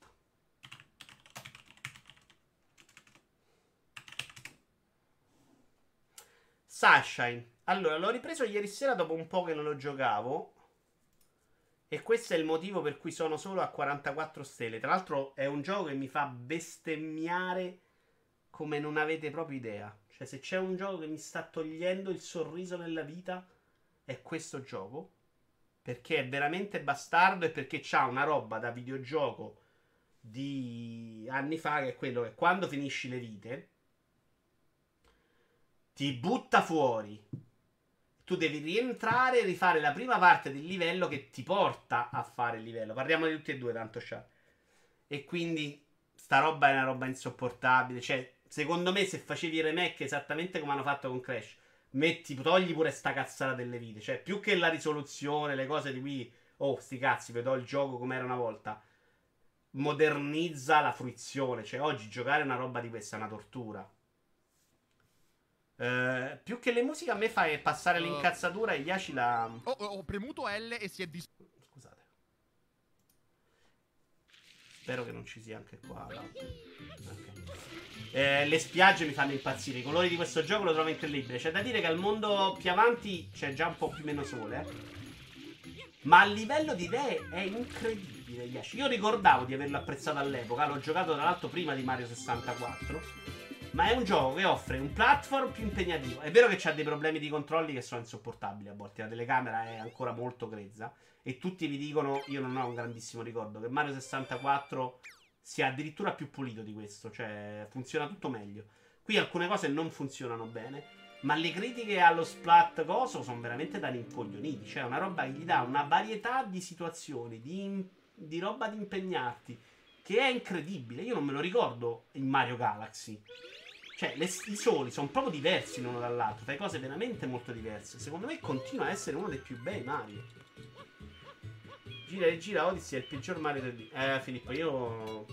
Sono arrivato al finale, ma non ho mai approfondito quel gioco. che- C'era veramente troppa roba che non mi piaceva e non mi capita nei giochi Nintendo. Questo invece, a parte l'ambientazione che mi fa uscire di testa, ma c'ha tante cose. Ieri ho fatto, per esempio, una stella in cui dovevi andare sotto al mondo, che era una cattura di cazzo per la telecamera, ma era bella poi una volta che sapevi cosa fare. Poi ce n'era una che saltavi con Yoshi. C'era un paio di livelli di quelli alla Galaxy, super impegnativi, bastardi di mortacci sua. C'era uno in cui ti lanciava, ma questi sono quelli che ho fatto ieri notte, eh, 5 soli, proprio uno dietro all'altro. Uno in cui ti lanciavano i pupazzi e dovevi indovinare le traiettorie per arrivare al punto giusto. E un'altra che dovevi spengere il catenaccio e buttarlo dentro una piscina. E sta roba c'è dall'inizio alla fine. Cioè, ho fatto 44 soli, a parte un paio che stanno qui nel, nel paesino, uno più bello dell'altro. Cioè, un gioco secondo me fantastico. Un po' troppo stronzo e la critica che faccio a Nintendo non è su risoluzione frame rate, ma è proprio su metti vita infinita e fammi divertire. Ma che sta puttanata. Cioè, è una cazzata proprio ricostringermi a uscire ogni volta. Se finisci le vite a riparti dal centro del paese, dai. Poi o fai come Pata che se va eh, su una palma, si mette lì a farmar vite ha più senso. in realtà, Perché a volte quando capiti nel livello, quello del Mario Ombra, diciamo, se, se c'hai tante vite riparti sempre da là, è molto utile. Se non ce l'hai, ogni volta devi rifare la parte che ti porta a rigiocare quel livello, che è una cazzata, diciamo. dai. Però bello bello, veramente lo trovo eccezionale. Io Devo pensarci se mi piace più questo e Mario Galaxy. Eh, probabilmente i Galaxy perché sono più. Sono meno bastardi e quindi lo apprezzo di più. Però è spettacolare. Cioè, questo a me piace di più. Cioè, secondo me piace di più Galaxy, però è troppo vecchio come mentalità. Io l'ho finito al 100% questo, continuo a preferire Odyssey. Eh, Galaxy e Standby perché il gioco è sfondato. Eh, Galaxy dovrei. Odyssey dovrei riprendere un attimino a vedere. Non mi ricordo se alle- io sono. Mi ricordavo di averlo finito all'epoca. E sono ancora ne- nei soli che avevo giocato. Però 120 soli non mai nella vita all'epoca. Per finirlo, quanti ne bastano? E poi c'ha, c'ha proprio delle cose che non mi aspetto. Sai che devo andare più volte. Sono andato su YouTube a capire quello che devo fare. Perché è un gioco per niente banale. Bello, comunque bello bello, lo adoro. Star Wars Squadrons invece. Questi poi ve ne riparlo anche sui giochi giocandoli. eh. Ci saranno un po' di ripetizioni. Star Wars Squadrons che ho giocato con Otas e Caschetto War tutto è un giochino che secondo me non può funzionare troppo senza War perché mi pare proprio eh, un po' come Resident Evil 7 mi pare proprio costruito per la War quindi quando quelli senza War mi dicono Resident Evil 7 è ugualmente figo io rimango abbastanza sconcertato. E lo stesso posso dire anche qua perché tante delle 14 missioni sono proprio costruite non tanto sul gameplay che è sempre lo stesso tranne alcune volte in cui hanno anche qualche idea simpatica ma più sul te che vai a- vicino a delle strutture di Star Wars e ti sbatti il pene sui denti perché cazzo stai vicino a un um, un cazzo di come adesso mi viene il nome vabbè eh, Star Destroyer eh. E ho tutti i vari mezzi de- de- della saga che sono bellissimi Mm, Devo dire che ero molto scettico sui materiali all'inizio perché è un gioco che non, ha, non usa roba realistica. Guardate da questo video, per esempio, sembra molto giocattoloso. Ma in War dentro funziona molto bene, non ho avuto più quei grossi problemi. Eh, La cosa che secondo me funziona meno in War è la. come posso definirlo? Le eh, proporzioni di grandezza. Cioè, spesso stai vicino a dei mezzi che dovrebbero essere grandi 100 volte te ed hai l'impressione di star vicino a una roba che è poco più grande di te. Cioè, non c'è quella roba di Shadow the Colossus, cioè l'idea di essere piccolo di fronte a una cosa grande. Ho fatto la campagna e un pomeriggio abbiamo giocato insieme in multi con Antonio e Matteo. E mi sono anche divertito molto. E lì secondo me funziona meglio il combattimento più della campagna. Perché nella campagna, che ti fa alternare vari mezzi con varie. Fondamentalmente si guidano tutti allo stesso modo, ma hanno varie abilità. E nella campagna cerca di fartele usare. Però il combattimento è molto ripetitivo e molto banale, semplice, almeno a livello normale che ho giocato io. In multi già devi essere più bravo. Quindi comunque era molto figo. Cioè, comunque ti muovi all'interno di queste strutture. Eh, il problema della War secondo me è che per evitare di vomitare, e ricordo che il primo giorno comunque ho faticato un pochettino, poi mi è abbastanza passata e non ho sofferto più. Però eh, mi pare che abbiano rallentato molto il senso di velocità. E quindi tu a volte sei proprio l'impressione di stare fermo a girare su te stesso, che è una roba che ti toglie un po' il gusto di, di fare i combattimenti tra veicoli. Eh, comunque molti ci siamo divertiti, volevamo fare già degli altri, degli altri, degli altri pomeriggi. Il problema è che ho paura che diventano super fortissimi.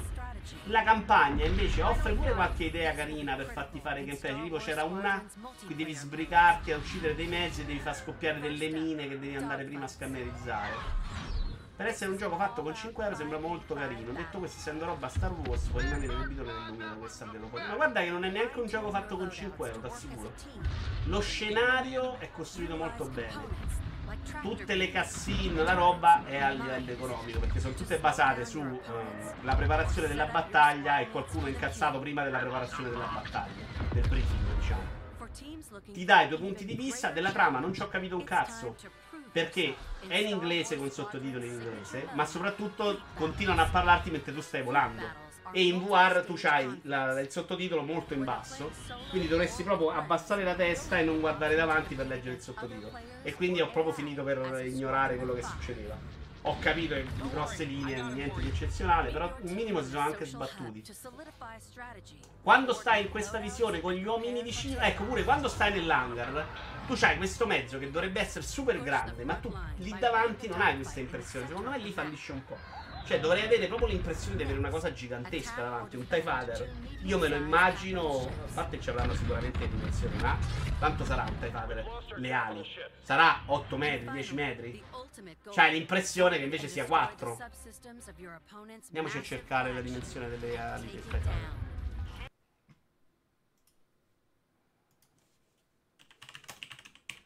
Però con lo Star Destroyer, per esempio, quell'effetto ce l'hai importante perché gli giri intorno. Ah, ecco, una cosa che è veramente pre- eh, pesante da giocare è quando devi buttare giù questi mezzi grossi. Perché devi star lì veramente a sparare per ore, ore, ore, ore. Mentre quando combatti con uh, la roba alto livello contro gli swing, TIE Fighter, ti diverti comunque perché vanno giù subito, li devi solo inseguire. A livello normale è anche molto facile e quindi ce la fai tranquillamente. Vedi, 9 metri la lunghezza delle ali.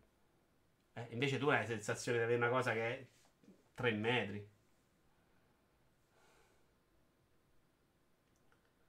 Già hanno detto che non lo supporteranno, non ci credevano manco loro. Vabbè, hanno detto che non faranno roba extra. Ma secondo me, sai cosa, zio? La mia impressione è stata che questo inizialmente era un gioco solo VR, che sia stato trascinato dopo sul flight game. Ecco, non ho, avuto, ho proprio avuto l'impressione di un gioco VR davanti all'occhio.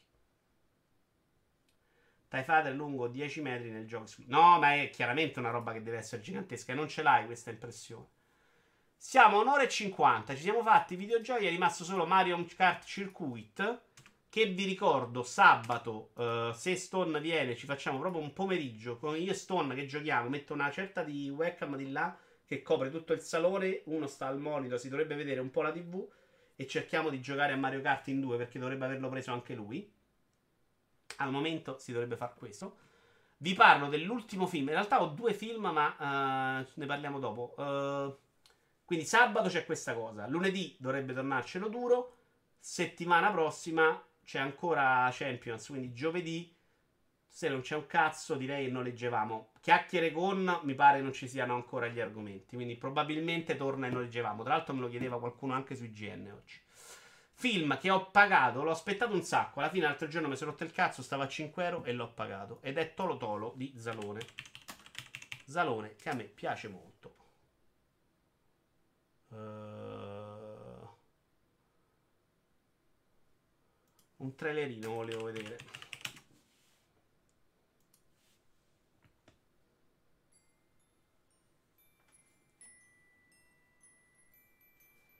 Dopo Tolo Tolo, basta. Vi dico solo la sorpresa, l'idea. Ciao 5. Ti hanno fatto un sacco di complimenti per la sigla.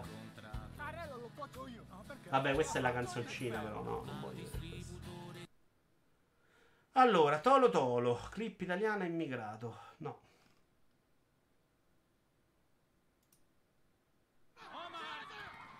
Che succede?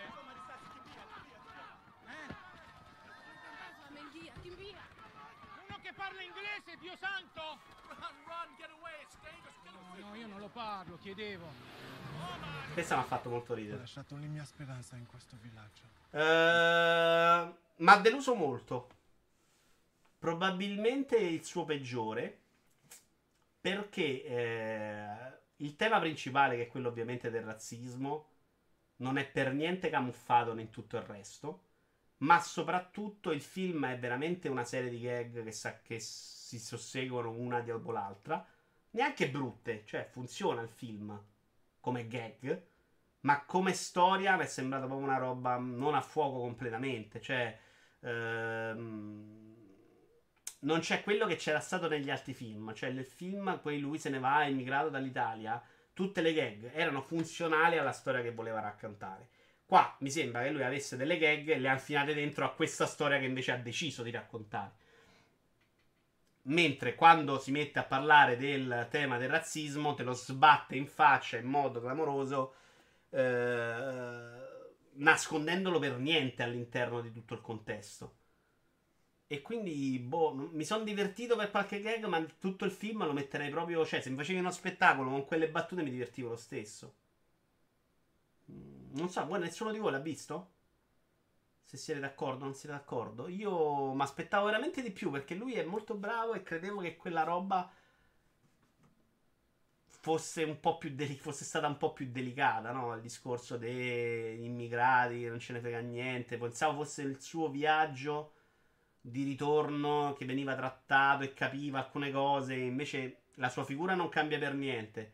Si scherza molto di più sul suo personaggio, che è uno super attaccato ai marchi, che altro. Il rapporto col bambino viene veramente lanciato con la forza a 3000 all'ora perché si deve sbrigare a fare sta cosa. Eh, Zalone non ho mai visto un film ed è un peccato Iaci perché ne ha fatti di molto buoni. Secondo me lui è un grandissimo talento. Io l'ho visto e sono d'accordissimo, dice Nick. Lui fa un sacco di film che secondo me non sono per niente facili, sono molto divertenti, ma non stupidi. Non stupidi. Adesso in ordine dovrei vederlo quali sono, adesso ve li ra- perché non me li ricordo ovviamente tutti. Ma ce ne sono alcuni che non sono per niente banali. Zalone filmografia. Allora, Wikipedia. Cado dalle nubi è quello, eh, vabbè, lui- quello molto più semplice, di lui che fa il cantante. E lì è proprio il film di Checco Zalone di Zelig.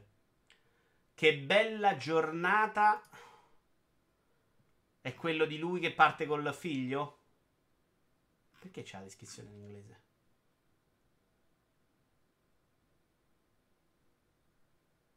Ah, no, no, no, no. uh, che bella giornata è quella con la ragazza indiana. Tra l'altro, lei è bellissima. Che fine ha fatto lei? Mi è piaciuto molto. Covado è quello film forse più bello. Solo a Catinella è quello con cui vai col figlio, sì. Eh, ammetto che all'inizio. No, Nickel, ti sei messo il peggiore, secondo me. Lui ne ha fatti assolutamente di più belli. È un peccato che ve lo stiate perdendo per fare i figli. Non guardo Vanzina, ma non c'entra veramente niente. eh. È veramente una commedia italiana intelligente, non banale per niente. Certo, c'è sempre molto calcato sto personaggio ignorantone, ma messo in um, ambienti diversi funziona anche in modo diverso.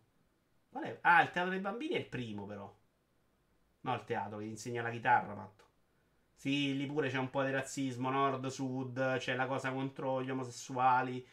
Funziona, secondo me funziona molto bene quel film, però non è il suo più bello. Covado è quello invece di lui che va che va a lavorare all'estero e secondo me è il suo migliore, sono d'accordo. No, no, ho trovato 5, ti ringrazio. Era quando cliccavo sui film e mi parte però Wikipedia in inglese.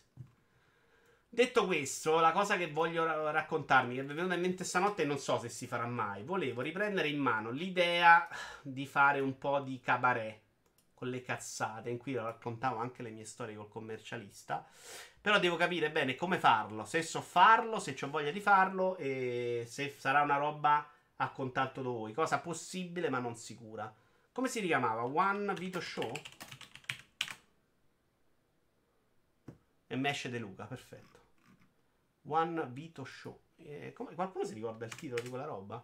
Quello era solo a tema videogiochi. Ce lo vediamo un pezzetto. va. Però volevo farlo su argomenti generali, non solo sui videogiochi. di ogni sorta, perché in questo periodo ne sono usciti veramente della qualsiasi.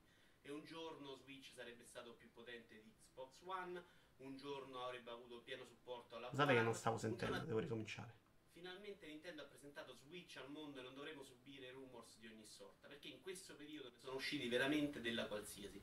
E un giorno Switch sarebbe stato più potente di Xbox One, un giorno avrebbe avuto pieno supporto alla VR, un giorno addirittura ho sentito che Switch sarebbe stato un calesse che lo succhiava ai cammelli il mercoledì e il venerdì pomeriggio. Ne sono uscite di tutti i tipi. Alla fine costerà 329 euro, più di PlayStation 4. Pare addirittura che in uno dei bundle ci sarà all'interno un cappio a collo, così la console si impicca da solo e la facciamo finita. Eh, molto interessante invece un quando ti credevo che non Switch, avrebbe venduto. una serie di minigiochi nella quale Non mi è piaciuto per un cazzo questo. Nintendo è approdata su mobile e molti si sono lamentati del costo di Super Mario Run. Spendono 800 euro per un telefono e poi 10 euro per un bel gioco, sono, sono troppi. È come se io mi comprassi una Lamborghini e poi mi lamentassi del costo dei preservativi. Non c'ha senso, no? E comunque passi. Ci sta che una persona normale, un non appassionato di videogiochi, consideri 10 euro troppi da spendersi per un giochino. Quello non- che non capisco è perché deve farlo sapere a tutti. Io quando trovo qualcosa che non mi piace, passo oltre. La vita è troppo breve per non passarla completamente a comprare giochi su Steam che poi non ho il tempo di giocare. Questi invece devono dirtelo. Eh, lo store, gli store sono pieni di gente incazzata che scrive recensioni incazzate su quanto è incazzata. Eh, quello che verrebbe banalmente da dire è che queste persone dovrebbero scopare di più. Il problema è che no, è proprio quello il problema. Il problema è che queste persone scopano e fanno figli che scrivono recensioni incazzate in cui spiegano perché sono incazzati con frasi incazzose. Io Il problema, sapete qual è? Che era soprattutto di questa cosa, il motivo per cui ho smesso. È che eh, sta roba devi lavorarci proprio sulla messa in scena. Io non mi, cioè, dovrei, avrei dovuto imparare a memoria perché si vede proprio qua che faccio fatica a ricordarmi, che leggo, sbagli il ritmo. Ed è una roba complicata da fare, cioè, una roba in cui dovrei veramente studiare un sacco. Ora, a parte la roba scritta, che secondo me può funzionare a seconda dell'argomento trattato, è proprio il problema di farlo. Ecco, quello devo imparare. Devo, cioè, dovrei imparare a memoria, cioè ricordare tutto quello che dico e poi raccontarvelo in modo più fluido. Qua si vede che è una roba forzata. Sta roba non la risolvo. Anche se mi metto qui al computer con voi e mi metto a leggere, secondo me leggendo non viene comoda. Dovrei proprio lavorarci. Però per fare quelle quattro cazzate ci misi tipo due ore. Cioè, era una roba comunque complicatissima. Anche spezzettandola in mini battute. Quella è, la- è una roba dei vecchi le set Lego, è gigantesca, è alta più di un metro, mica, è bellissimo. Hai mai pensato di fare un corso di teatro? No, Iaci, il problema non voglio farlo nella vita, capisci? Sì, avrebbe senso se vuoi fare quello, ma io non voglio farlo. Cioè, nella mia vita, se c'è una cosa che non avrei mai voglia di fare, è esibirmi da qualche parte, quindi ha meno senso. Mi piacerebbe però raccontarvi delle cose come parlo naturalmente, mettendoci la battuta, però se la prepari per farla fluida devi saperla, dovresti ricordarla, è complicato. L'idea era dell'altro giorno, stanotte, era mettermi qua, magari leggendo, però devo proprio prepararmi, perché sto rivedendo quello che ho visto adesso e mi fa venire in mente che così non funziona uguale. No, matto, però quella roba, per esempio, c'aveva qualcosa carina, però si vedeva che era... Sai, che vuole dita sulla lavagna, che non funziona, che si incarta. No, io voglio fare l'autore, cazzo, mi piacerebbe un sacco scrivere per altri. Non mi piace un pro... Per la parte di montaggio video, fare cose... Mi, stre... mi rompe proprio i coglioni, cioè mi annoio a morte, ma farei un sacco di cose bellissime se potessi. No, Sorchi no, magari meno, però potrei fare delle cose migliori.